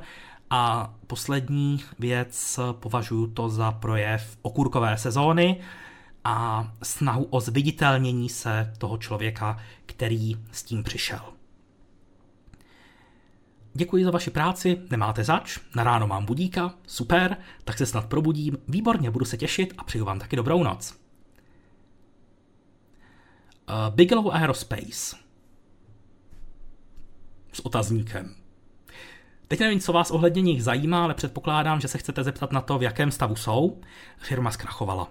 Vyhlásila bankrot a ty její smělé plány skončily pouze jako plány. Jsem rád, že se vám to líbilo a doufám, že se uslyšíme u nějakého dalšího přenosu, ať už to bude živě a česky, nebo pokec s kosmonautixem. Když se zeptám, ještě na weba funguje podle očekávání, funguje nad očekávání dobře. Opravdu ta data, která web posílá, tak nejenom, že naplnila očekávání, ale v některých ohledech jsou funkce teleskopu Jamesa Webba ještě lepší, než co bylo požadováno při specifikaci požadavků, co má web umět. Jak to vypadá s vývojem rakety New Shepard? New Shepard se ani nějak nevyvíjí, startuje, provádí skoky, pouze v současné době je dočasně uzemněn, protože při posledním startu, který proběhl ještě v loňském roce, bez posádky, tak došlo k havárii, kabina se zachránila, aktivoval se únikový systém a firma Blue Origin v současné době hledá řešení. Messi nebo Ronaldo? Netýká se to kosmonautiky, ale odpovím. Asi Messi. Kdy mohu očekávat, že se na dovolenou podívám na měsíc? Mm-hmm. Tak jelikož jste napsal měsíc s malým M, tak eh, toho využiju a eh, řeknu takovou hříčku. Na dovolenou na měsíc můžete odletět klidně hned. Na měsíc můžete odcestovat třeba na Slovensko, do Francie. Na měsíc můžete vycestovat do USA, do Austrálie. Klidně hned. Ale pokud byste chtěl letět na měsíc s velkým M, tak eh, v tu chvíli už se bavíme opravdu, jak tam píše Matěj, zhruba o roce 2100+. Plus. Takže možná vnoučata našich vnoučat by se toho mohla dočkat, třeba. Chtěl bych se zeptat na oběžnou dráhu, po které se web pohybuje, jak je možné, že se tam udrží? Klasická otázka. Jak je možné, že něco může obíhat kolem nehmotného tělesa? A, takhle. Librační body kolem kterého teda Webův teleskop obíhá a nejenom Webův teleskop. Teď třeba uh, teleskop Euclid, který vypustila Evropská kosmická agentura na Falconu 9, tak bude také obíhat kolem libračního bodu L2 systému Slunce Země. Uh, je to místo, ve kterém se vyrovnávají gravitační a odstředivé síly Slunce a Země. To znamená, že ten teleskop je tam v podstatě usazen a teď to řeknu hrozně nefyzikálně. Já vím, že to bude nepřesný, ale prosím, nekamenujte mě. Eh, Země a slunce si ho budou přetahovat. Ale ta, ta oběžná dráha není stabilní, to znamená, že jakmile dojdou pohonné látky, tak ten teleskop opustí tu oběžnou dráhu a odletí pryč. Usadí se na oběžné dráze kolem slunce. On musí vždycky jednou za několik dní provést drobný motorický manévr, který jej udrží na té oběžné dráze. Jak je řešena záchrana budoucích astronautů na ISS? Úplně stejně jako u těch předchozích. Záchrana je vždycky v podobě té lodi, ve které přiletěli. Ta tam zůstává připojená po celou dobu a pokud je nějaký problém, tak se posádka může do té lodi uchýlit. Jo, na, jo, to není ISS, to je SS, jako Starship. Pardon, pardon. To jsem si nevšiml, já jsem myslel, že je tam Ičko. Já si budu muset asi na ty si brát brýle teď. Eh, no, Starship záchranný systém mít nemá, protože stejně jako třeba stíhačka, u které existuje riziko havárie poměrně vysoké, tak má možnost katapultáže pilota, ale takový Boeing 747 pro stovky cestujících, tak každý cestující se nemůže katapultovat. Cílem je dosáhnout takové spolehlivosti u Starship, jakou má letecká doprava. To znamená, samozřejmě občas k nějaké nehodě dojde, ale při tom obrovské množství letů, které každý den na planetě probíhají, tak je to zanedbatelné množství. Moc se, líbí, moc se mi líbí svět kosmonautiky na YouTube, děkuji za to. Velice, velice mě těší, že se vám líbí. Bude Super Heavy silnější než Saturn 5? Ano. Vyšší, těžší a zhruba s dvojnásobným tahem. Takže ve všech ohledech Super Heavy Starship překonává Saturn 5. Není to extrémně riskantní, mohou si USA dovolit další umrtí astronautů? Ah, já vám to řeknu takhle. Ah, než začne Super Heavy Starship vozit astronauty, tak eh, podle Ilona Muska má absolvovat stovky bezpilotních letů, aby se dosáhlo opravdu vyladění celého systému. A pokud jednou máme kolonizovat Mars a máme tam dopravit tisíce lidí, tak opravdu budeme muset naběhnout na úplně jiné nastavení mysli. Samozřejmě nikdo nechce, aby tam ti astronauti zemřeli. Stejně jako nikdo nechce, aby umřeli lidé, kteří cestují v letadlech dneska. Ty eh, letecké společnosti taky si neříkají, že jim na cestujících nebo pilotech nezáleží a klidně ať si tam umřou. Nikdo nechce, aby ti lidé umírali. A stejné to bude s těmi astronauty. Takže ta bezpečnost na ní bude kladen opravdu velký důraz, ale na rovinu říkám, k těm nehodám docházelo, dochází a docházet bude.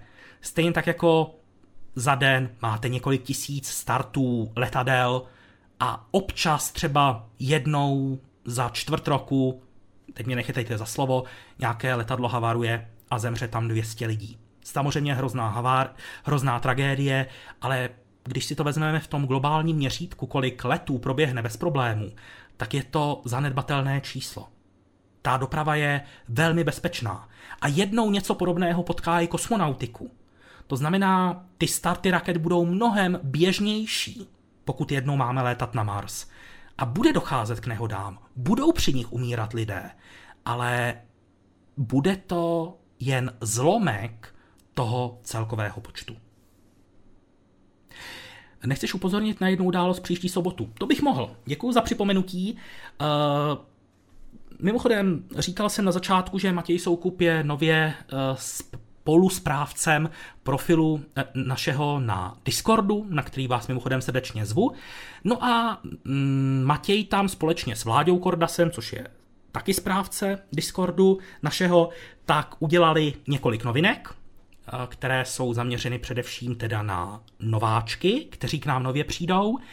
A jednou z novinek, která se zatím chystá, tak je, uh, já doufám, že to řeknu správně, když tak mě oprav Matěji, něco jako Pocket s Cosmonautixem, jenom by se to dělalo na Discordu a nebu, nebyl bych tam sám, ale byl by to společný Pocket zájemců z řad fanoušků a členů naší redakce.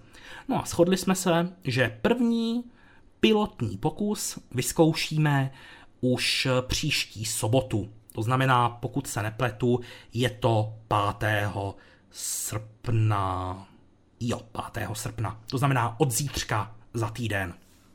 Asi v 8 hodin večer. Takže uh, já teda nevím, jestli budu mít čas, pokusím se tam být, ale určitě tam budou někteří kolegové z redakce Kosmonautixu. Uvidíme, jaký o to bude zájem. Pokud uh, se ukáže, že o to lidé nestojí, tak to třeba po nějaké době můžeme zrušit, ale chceme to alespoň vyzkoušet. Eh, na té dráze se nachází i Euklid, jak se nemýlím, nebo jak je to s ním, proběhlo všechno v pořádku. Ano, Euklid vstoupil podle všeho na plánovanou oběžnou dráhu. Venezuela podepsala smlouvu o spolupráci s Čínou o stavbě základny na měsíci. Média jak si o tom mlčí. Já bych neřekl, že o tom média mlčí. Eh, v podstatě není to nic významného. Čína podepisuje tyhle ty dohody s kde kým, kdo o to má zájem, ale v podstatě Nemyslím si, že by to mělo být něco extrémně významného, protože Čína v podstatě nikoho nepotřebuje k tomu, aby vybudovala tu základnu. Ta Čína si to zvládne udělat sama a je to spíše jen takové symbolické. Takže já v podstatě i chápu, proč se tomu média věnují. Není to snad kvůli tomu, že by to chtěla tajit, ale prostě na tom není nic extra zajímavého. Jaká nejmenší raketa dosáhla oběžné dráhy Země? Japonská SS-520. Už nějaká země vyvíjí podobně velkou raketu jako Starship, SpaceX tím celkem otevřelo dveře v limitech raket, které doteď byly dostačující. Žádná země na světě nestaví nic, co by se byť jenom z dálky přibližovalo parametrům Starship. Jo, děkuji Matěji za doplnění. Bude to povídání hlasové, tedy nikoli v chat, ale opravdu tak, jako je teď pokec, tak hlasově si tam bude povídat několik lidí, Část budou členové redakce, část uživatelé Discordu. Ví se něco o raketách rodiny Angara v Rusku? Uh, ví, připravuje se uh, nová rampa na kosmodromu Vostočný na ruském dálném východě, ale ta bude v provozu nejdříve v příštím roce. Uh, sonda Hera je v pořádku, nevidím důvod, proč by neměla být v pořádku. Zrovna nedávno proběhlo spojení jejich dvou základních konstrukčních prvků, to znamená pohoného modulu a modulu s vědeckým vybavením. Má Čína v plánu rozšiřovat svoji stanici nebo už je kompletní? Zatím je kompletní, ale uvažuje se o tom, že by mohla dostat eh, druhou téměř identickou část, která by v podstatě vytvořila druhé T. Ale nebylo by to tak, eh, kdy, takhle, představte si dvě velká písmena T. Není to tak, že by byla orientována těmi nožkami k sobě, to znamená, nevytvoří vám to písmeno H široké, ale je to v podstatě jako kdybyste to jedno T posadili na to druhé. Takže v podstatě takový jako stromeček by to mělo vytvořit, ale to je zatím ještě neschválená vize, která se třeba nikdy neuskuteční. E, není fascinující, kam jsme to jako lidstvo dopracovali z hlediska vědy a techniky? Je. Z pohledu vesmíru jsme jen před pár sekundami vylezli z moře a teď chceme kolonizovat jiné vesmírné tělesa. Je to sice ještě daleko, ale ty první kroky se už dělají. Jaký je váš názor na rozpočet ESA asi 6 miliard euro v porovnání s NASA přes 20 miliard dolarů? Přijde vám rozpočet ESA adekvátní? Děkuji, jinak váš obsah je příjemný. Děkuji moc, že se vám to líbí, velice mě to těší. Samozřejmě byl bych rád, kdyby Evropská kosmická agentura měla vyšší rozpočet, protože by si pak mohla dovolit financovat mnohem více úžasných projektů, ale je mi jasné, že eh, čím více států se musí domluvit a najít společnou řeč, tím je to složitější, ale buďme rádi za to, co ESA má, co dělá. Samozřejmě vždycky to může být lepší a já vyjádřím přání, že do dalších let se ten rozpočet bude ještě zvyšovat. V jakém stavu je Chandrayaan 3? Jsou z Indie nějaké informace? Jsou. Č, uh, sonda provedla manévry, které protáhly její oběžnou dráhu a v tuhle chvíli už by měla být na cestě k měsíci. O ten Discord bych zájem měl, myslím, že nejsem jediný, ale bohužel nebudu moct přijít, tak doufám, že se to bude opakovat. Určitě to neskusíme jenom jednou. Určitě budeme to dělat třeba několik měsíců, vždycky jednou za měsíc a třeba, já nevím, po půl roce si to můžeme vyhodnotit a říct si, jestli eh, to dává smysl nebo ne. Dokáže Kazachstán sám udržovat kosmodrom Baikonur, když ho Rusové úplně opustili, nebo by tam dovolili startovat například soukromým firmám společností ze západu? Takhle, já si myslím, že Rusové eh, Baikonur neopustí, protože ho potřebují. Eh, je to v podstatě jejich nejjižněji položený kosmodrom, který se perfektně hodí pro lety na dráhy třeba s nižším sklonem vůči rovníku. Takže myslím si, že Rusové na Baikonuru zůstanou. A Kazachstán sám pro Baikonur nemá využití.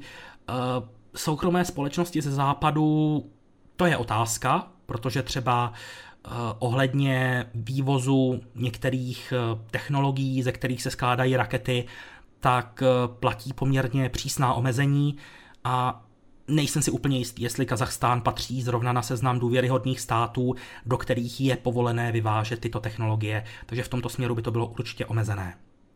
Kdy se lidstvo může dostat do fáze, že posílání něčeho do vesmíru bude profitabilní a země tak budou motivované i výdělkem. Jakmile se rozběhne ta kosmická ekonomika, o které jsem tady už dneska hovořil, ale samozřejmě potrvá to dlouho, je to běh na dlouhou trať. Kdyby byl přímý přenos z měsíce, teď už by USA a Austrálie na přenos nepotřebovala. Možná Čína chce mít ve Venezuele další styčný bod pro příjem a vysílání signálu. Eh, myslím si, že ne, protože Čína disponuje loděmi. Loděmi s poměrně velkými anténami, které umožňují příjem toho signálu a těm lodím stačí v podstatě doplout kamkoliv do oceánu a přenášet signál. Takže nemyslím si, že by to dávalo smysl. Myslíte si, že se může objevit nějaká další významná soukromá firma, jako je SpaceX? Může, určitě může, ale nebude to mít jednoduché, protože uh, čím více se bude ten trh zahušťovat, tím to budou mít nové firmy složitější. Přetahuju, já vím. Tak dáme si poslední tři otázky a pak dnešní pokec zakončíme. Ale opravdu jenom tři. Myslím, že kdyby Kazachstán povolil starty evropských raket, tak by se Putin zbláznil. Tohle nebudu brát jako otázku, to beru jako konstatování, takže stále zbývají ještě tři dotazy, na které se pokusím odpovědět. Jak jsou na tom ty nové meteorologické družice? Já fakt nevím, který máte na mysli. Nové meteorologické družice. No MTG 1 startovala jako jedna, to není množné číslo, takže možná máte na mysli Tropics. O těch jsme zrovna psali, myslím, že v posledním kosmotýdeníku a už produkují data. Sledují, sledovali tropickou bouři Adrian. Jo, Tropics. Kolik je hodin? Tak pokud si chcete na tohle vyplýtvat zbývající otázku, tak 22.10. Zbývá už pouze jedna jediná otázka, protože první byla, jak jsou na to meteorologické družice, druhá byla, kolik je hodin. No a třetí otázka, Čína před pár lety testovala kvantovou komunikaci eh, bez spoždění, posouvá se tato technologie dál. Eh, údajně ano, ale na to by vám asi líp odpověděl Vítěz Škorpík, který tady dneska bohužel není. A poslední otázka, co si myslíte o tom, že Čína chce zachraňovat první stupně? Tleskám jim, držím jim palce a budu se těšit na to, jak se jim bude dařit. To je ode mě pro tuto chvíli všechno. Moc vám děkuji za všechny dotazy, které jste napsali do 55. dílu Pokecu s Kosmonautixem. No a než se definitivně rozloučíme, tak mi ještě zbývá milá povinnost vás pozvat na další Pokec s Kosmonautixem, který se uskuteční jako obvykle v poslední pátek v měsíci a to bude 25. srpna. Tak. Pokud budete mít čas a chuť, budu se na vás těšit v 8 hodin večer 25. srpna. No a samozřejmě pokud máte zájem, tak velice rád vás přivítám zítra velmi brzo ráno u, start, u pokusu o start rakety Falcon Heavy s mimořádně těžkou telekomunikační družicí Jupiter 3. Tak jo, ještě jednou moc díky za to, že jste tu byli. Speciální poděkování mám pochopitelně pro kolegy z redakce Kosmonautixu.